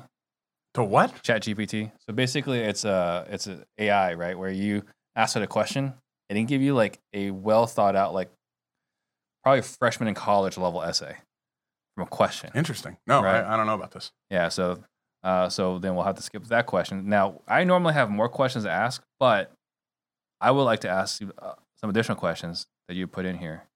So, six returns you expect in a business. So, this is something you had put in earlier. Ah, okay, cool. Yeah, let's go over that really quick. What are the six returns you can expect in a business? So, so people always talk, and this is this is from the cash portion, guys. And and there's all, all of you guys on here should should reach out to to Steve or me, like whatever. Like, you can reach out to me too, and I'll I'll have my team send it to you. But you want all the documents with all the formulas, because every single one of those C's, the culture, clarity, capacity, cash, each comes with several different teachings behind them, and, and you need all of them. But let's go let's go into the, the six returns, okay? Um, everybody talks about return on investment, and and return on investment is it's it's, it's important. Like, say I invested about one hundred grand to get that pool servicing company. Well, with one hundred clients, it's uh, I don't even know how many it has. Maybe it's one hundred ten or one hundred twenty. But all of a sudden, it's making three, four, five grand a month. Like, it's a startup. Like, it's a one-year-old company, so it's not where I'm getting rich, right? But at thirty-six grand a year or forty grand a year that's coming in, I'm making a forty percent return on my R O I, right? Well, what happens in two and a half years, assuming no growth ever? Well, if there's no growth ever, is a forty percent return good? And in two and a half years, did I get all my fucking money back? Yeah. Yeah. So once you have one hundred percent of your money back, stop talking about R O I. Like, your return on investment is infinite at that point, so you're literally stroking yourself. And it's about as productive as masturbation. Like, you want to have a kid, you need a partner, right? So stop talking about something that's unproductive. Like, now we need to move to R O M, return on marketing, okay? Because if you're talking about the wrong thing and you're wanting to get to the right direction, you're never going to get there. Like, you can't find what you're looking for if you're looking in the wrong place. Like, if I'm like, hey man, I really want to find the right girl. I'm in love. I want to fall in love. And I go to a gay bar and I'm not gay. I'm I'm I'm probably in trouble. Okay. You're not going to find the right thing in the wrong place. So R O I goes away then, and you need to go to R O M, return on marketing, cost of customer acquisition. What does it cost me to get my customer? What is my process? And you really got to get into a science here and get detailed. Uh, but then once you refine that down, you can rinse, repeat, rinse, repeat, rinse, repeat, rinse, repeat. Like like we had one of the guys from Shark Tank come on and uh, teach this, and it was one of the most brilliant teachings uh, that I'd ever seen. And and I had already had R O M on my list of returns, but I, I'd never heard it in the way he presented it. And it just made it so simple on, on the cost of customer acquisition and, and building that, because that's sort of like the R O I on your marketing, which is the ongoing investment that you're doing. Right. Next, you start saying, okay, well, let's look at some other returns. Like, and, and you have return on emotion. Like, if you don't love what you're doing, stop. Go find something you love, you know. You have uh, return on time. Like, is it worth your time to be doing what you're doing? Like that pool servicing company, you think I run it? No. I built a sales program where we go find, and if you're a pool servicer, use this. We go find everybody who just bought a house in El Paso using the real estate data that we have that has a pool. You know what we know when they move in? They're disorganized. So we drop off flyers at their door. We get leads all fucking day because here's people that bought a house to have a pool, and they're so busy moving the furniture and doing all this and doing all this that their pool looks like shit. So they all call us. We give them all a free month of service just so they can try us out. Uh, ninety percent of those people hire us because they then trust us because we did a good fucking job the first month. Mm-hmm. And I have no sales team, no salesman. I use M L S data, and I'm blowing up a fucking pool servicing company in less than a year. Um, and, and you guys can all do that here and completely fuck the bad pool servicers in your market. And so cost of customer acquisition. Okay, it's flyers and M L S data. Mm. And then I go hire more pool servicers, and I make them go to at least ten units a day. And if they don't have ten units a day, they drop ten flyers a day. It's that simple. Simple K P Is. It, it grows fast. Okay. So, you know, return on time. I'm not doing it. So what's my return on time? Well, it's fucking forty percent of my hundred grand, and I'll be mm. paid off in two years. All right. Well, what are the other ones? And and, and these are the ones that I like the most because they're they're fascinating. There's return on balance sheet equity. You need to reinvest in your business. Like if you're not reinvesting in your business, you know, then then you, your business is never going to have a structure. Like you can't have a structure if you don't reinvest in it. And then there's also return on debt, which some people call risk. I call it debt because it's a very specific type of risk. When return on balance sheet equity and return on debt are the exact same number, you are at that point scaling at the maximum possible safe trajectory for your industry. So I look at return on investment, return on marketing together. I look at return on time, return on emotion together. And I look at return on debt and balance sheet equity together. And, and I'm looking for the arcs. And then I track these on what we call a strategic driver analysis. And then the strategic driver analysis is just basically an Excel sheet or a software that gives you a lot of K P Is, which go into the K P Is. I think the K P Is are the people. I think the people do a great job description. And that's what your C O O, C F O, and C E O should be doing every month. And and by the way, I'm in the market for a good C T O. So if you guys know a technology officer, I fucking need one. So explain to me, I have never heard return on balance sheet. Mm-hmm. So I've heard, you know, you said return on marketing. I've heard it as return on ad spend, right? Return on investment. Like that's obvious. Return on balance sheet is a newer concept to me. So oh, yeah. Elaborate on return on balance sheet. So, so check this out. Say you want to grow at an accelerated pace. Mm-hmm. You need debt. Debt right. is a good thing, mm-hmm. right? And people will take a risk on you. Yeah. They'll, they'll, they'll say, hey, you know what? I'll loan you half a million. I'll loan you a million, whatever, whatever. Like, like for a business. Okay, like my, my home building company, I think at any one time we have twenty to thirty million dollars in debt. Mm-hmm. Okay. Now that twenty to thirty million dollars in debt, it's not a, not a risk outside of, you know, cause I've got the ability to pay the notes and there's assets backing it. And, and like, I shouldn't say that. I need to, I need to be less esoteric. It's a risk, but it's a marginal risk. Does that make right. sense? I don't Reduce want to say it's risk. Not a risk. It's a mitigated risk. Yeah, it's a mitigated risk. So that debt produces me a certain amount of cash flow. Right. But do you know how I got to that level of debt? Balance I took sheet. My earnings and I left it in the company. Mm-hmm. I either bought other companies or started other companies, or I bought other assets and put them in the companies, or I bought vehicles, equipment, things like that for the company. And then the banks saw that, oh, look, he's not just taking his money and going to Vegas and partying, and it's not cocaine and strippers for this guy. He mm-hmm. actually has some staying power, and that's what they want. Right. So, so you remember what we said about the customer? Find out what they want, go get it, give that to them. Like, well, guess what? Your banker is also your customer. What do they want? Look up the five C's of credit. It's pretty critical shit. Like they're looking for that, you know, and cash flow and collateral. Like they'll loan a business money. Banks loan way more money to businesses than they do on real estate. Like, like yeah. the, the idea that you can only borrow money on real estate is bullshit. Like, and people want to invest in growth, whether it's banks, whether it's investors. So, but they want to see a balance sheet. Like if you go look at my balance sheet and you're like, oh shit, like you've got millions in equity.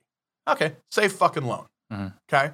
And so when you align your return on debt, like like the debt, the, the risk portion to your return on balance sheet equity, when I started the company, it was a couple of bankers saying, hey, dude, you know, we'll give you five million dollars in loans. We've seen what you've done with other businesses. Da, da, da, da. Well, that five million dollars in loans turned into a million dollars in profit that all of a sudden a company that I bought with no balance sheet because it was a failing company had a balance sheet of a million dollars. And they're like, well, you basically took all your fucking profits in. Like the idea that you're going to open a business and take all the money out year one is sort of like the idea that you're going to have a baby and send the motherfucker to work year one. Like, like, like, wake up. Like, like that. And that's part of the reason why you automate a business and have two and three and four. Like my business is, how do I say this in a maybe controversial way that'll get people to think about it? Slavery never went away. It changed. Okay. You can no longer own people, and you should have never been able to own people. That's wrong. But a business, according to the I R S, is another human being. It's a human being without a body. Well, my businesses are just people that work for me and send me all their money. But I don't make them send me all their money when they're a toddler in diapers. I make them send me all their money when they're a fucking megapreneur so that I can be an investor philanthropist. I love the way that you made that controversial. That's fantastic. So um, I want to ask you, before we wrap up, uh, a few questions here. So, um, what is your biggest struggle today? Um, mitochondria.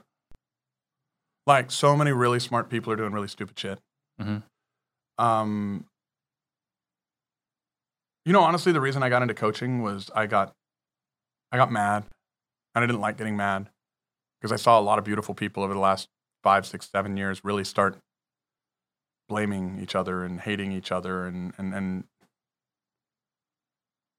like like my life's good. I don't I don't fucking need anything. Mm-hmm. I'm I'm set. Yeah. Uh,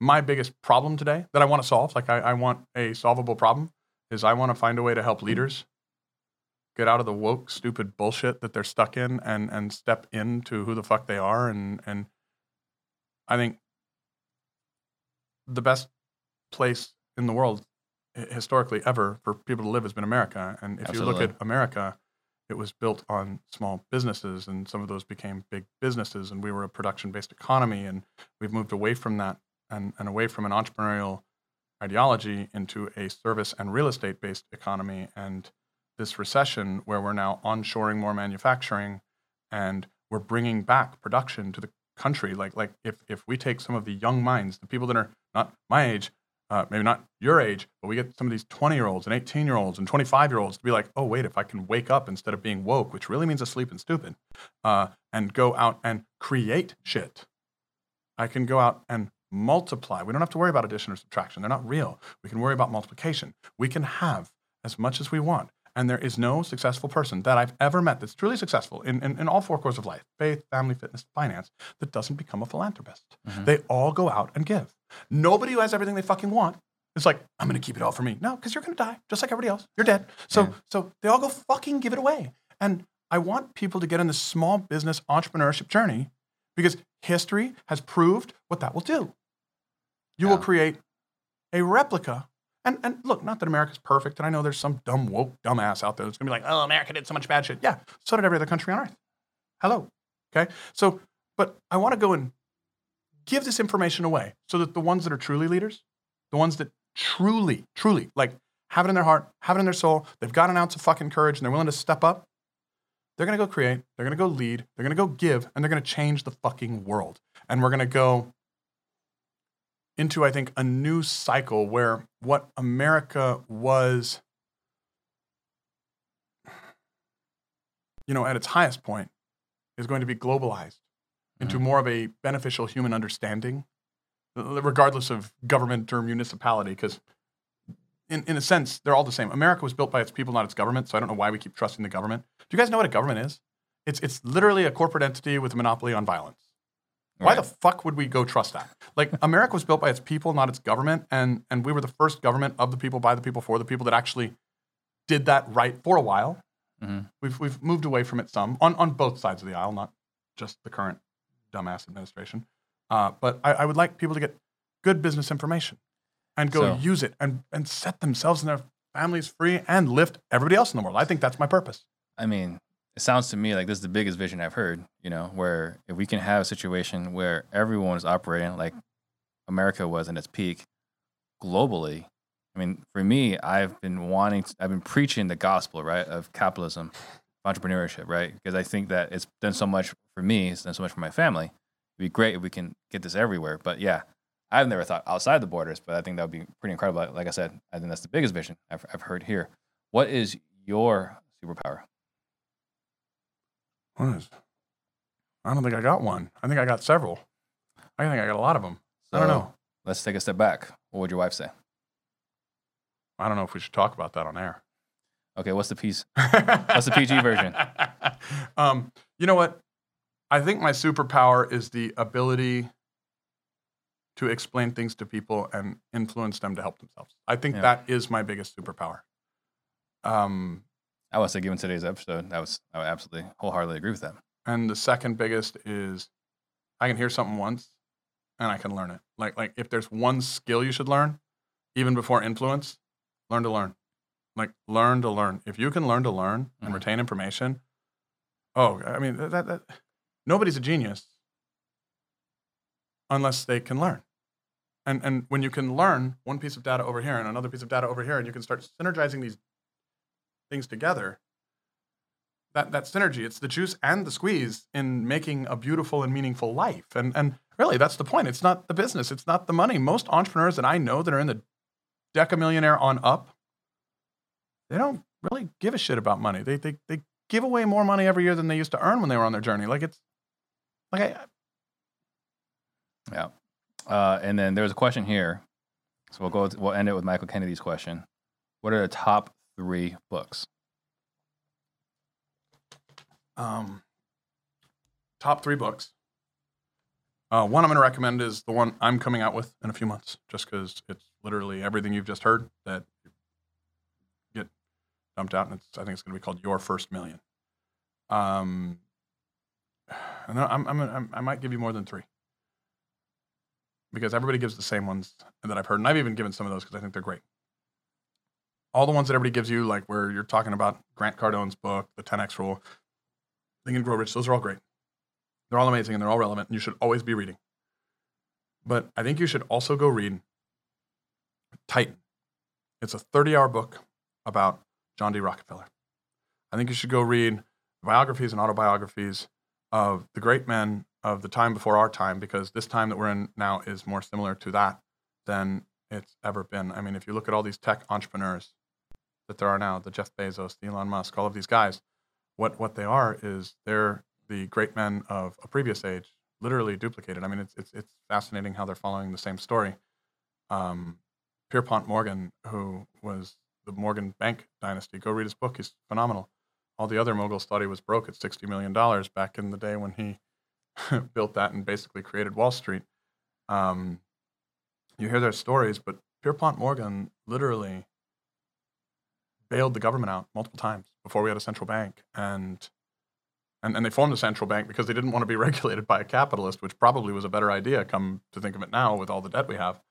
And what, what's, what's fascinating is he locked them all in a room at one point. It was part of his story, and he forced them all to come up with a plan to build roads and bridges. And you still hear politicians talking about roads and bridges to this day. And, and and the only reason why is he was a banker and he had the foresight to know that if he were to connect all of the communities in America that were not connected at that point, he would increase trade, it would increase revenue, he could put a small tax, he could get his loan paid back.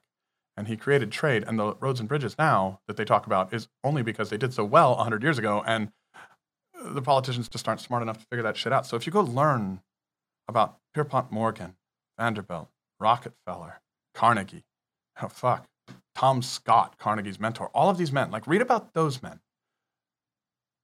You know, that may be the books that will change your life more than any of the others, because what, what it was for me, and, and I started reading them young, is I could see aspects of my character in their characters and my ideas in their ideas. And every single one of those books that I read compounded the identity that I had in finance and business and everywhere else in, in those ways. And so you're not just a human being, you're a human becoming. And when you go find those mentors, even the ones that aren't living today, you become those people. You are the five people you spend the most time with, whether they're alive or dead, and, and you can change the whole fucking world if you hang out with a bunch of people that did. Yeah, it's incredibly powerful. And I've got to pick these up. I mean, for me, I I watched the the Men Who Built America, right? Mm-hmm. That it was it was a special. Uh, on, I think on P B S. I think it was on Amazon for a while. Man, that gets your blood pumping, right? Like you find out like what these guys did, and these guys were hardcore capitalists. These were, uh, these guys would get torn apart today, you know. But they they were what they were able to accomplish in their time is absolutely remarkable. So I want you to think about what you want to leave the listeners with as far as last thoughts while I make a couple of quick announcements. Guys, if you got value today, please like, share, subscribe, comment below. Uh, we do have our sales leadership program coming out here in seven weeks. If you guys are interested, again, text leaders to three three seven seven seven. And we do have Part in the Disruption tomorrow and Certainty Talks on Friday. Be sure to check that out. And we got Brandon Bateman coming out next week to talk about marketing, right? We're going to be talking about, you know, return on ad spend and so on. So what are the last thoughts you want to leave everyone with? You know, I, I, I'll leave them with an ask. I'll leave them with an ask. My mission is for the entire world to have this information. So I would ask you, if, if this has added value to you today, please share this podcast. Like, make sure somebody else has it, because the likelihood that it will help them if it helped you is very high. Uh, the other ask is if, if you have information or questions or anything like that, you know, message me on social media, give me a follow if you need to speaker to speaking engagement. This is what I'm making my time available to right now, is to go and to help others learn this shit. So my ask, share this, get this out there, and help another entrepreneur. Awesome. Thank you very much. Appreciate it. Thank you for Thank coming you, on. See you guys next week. Shout out to Steve Train. Jump on the Steve Train. We real estate disruptors.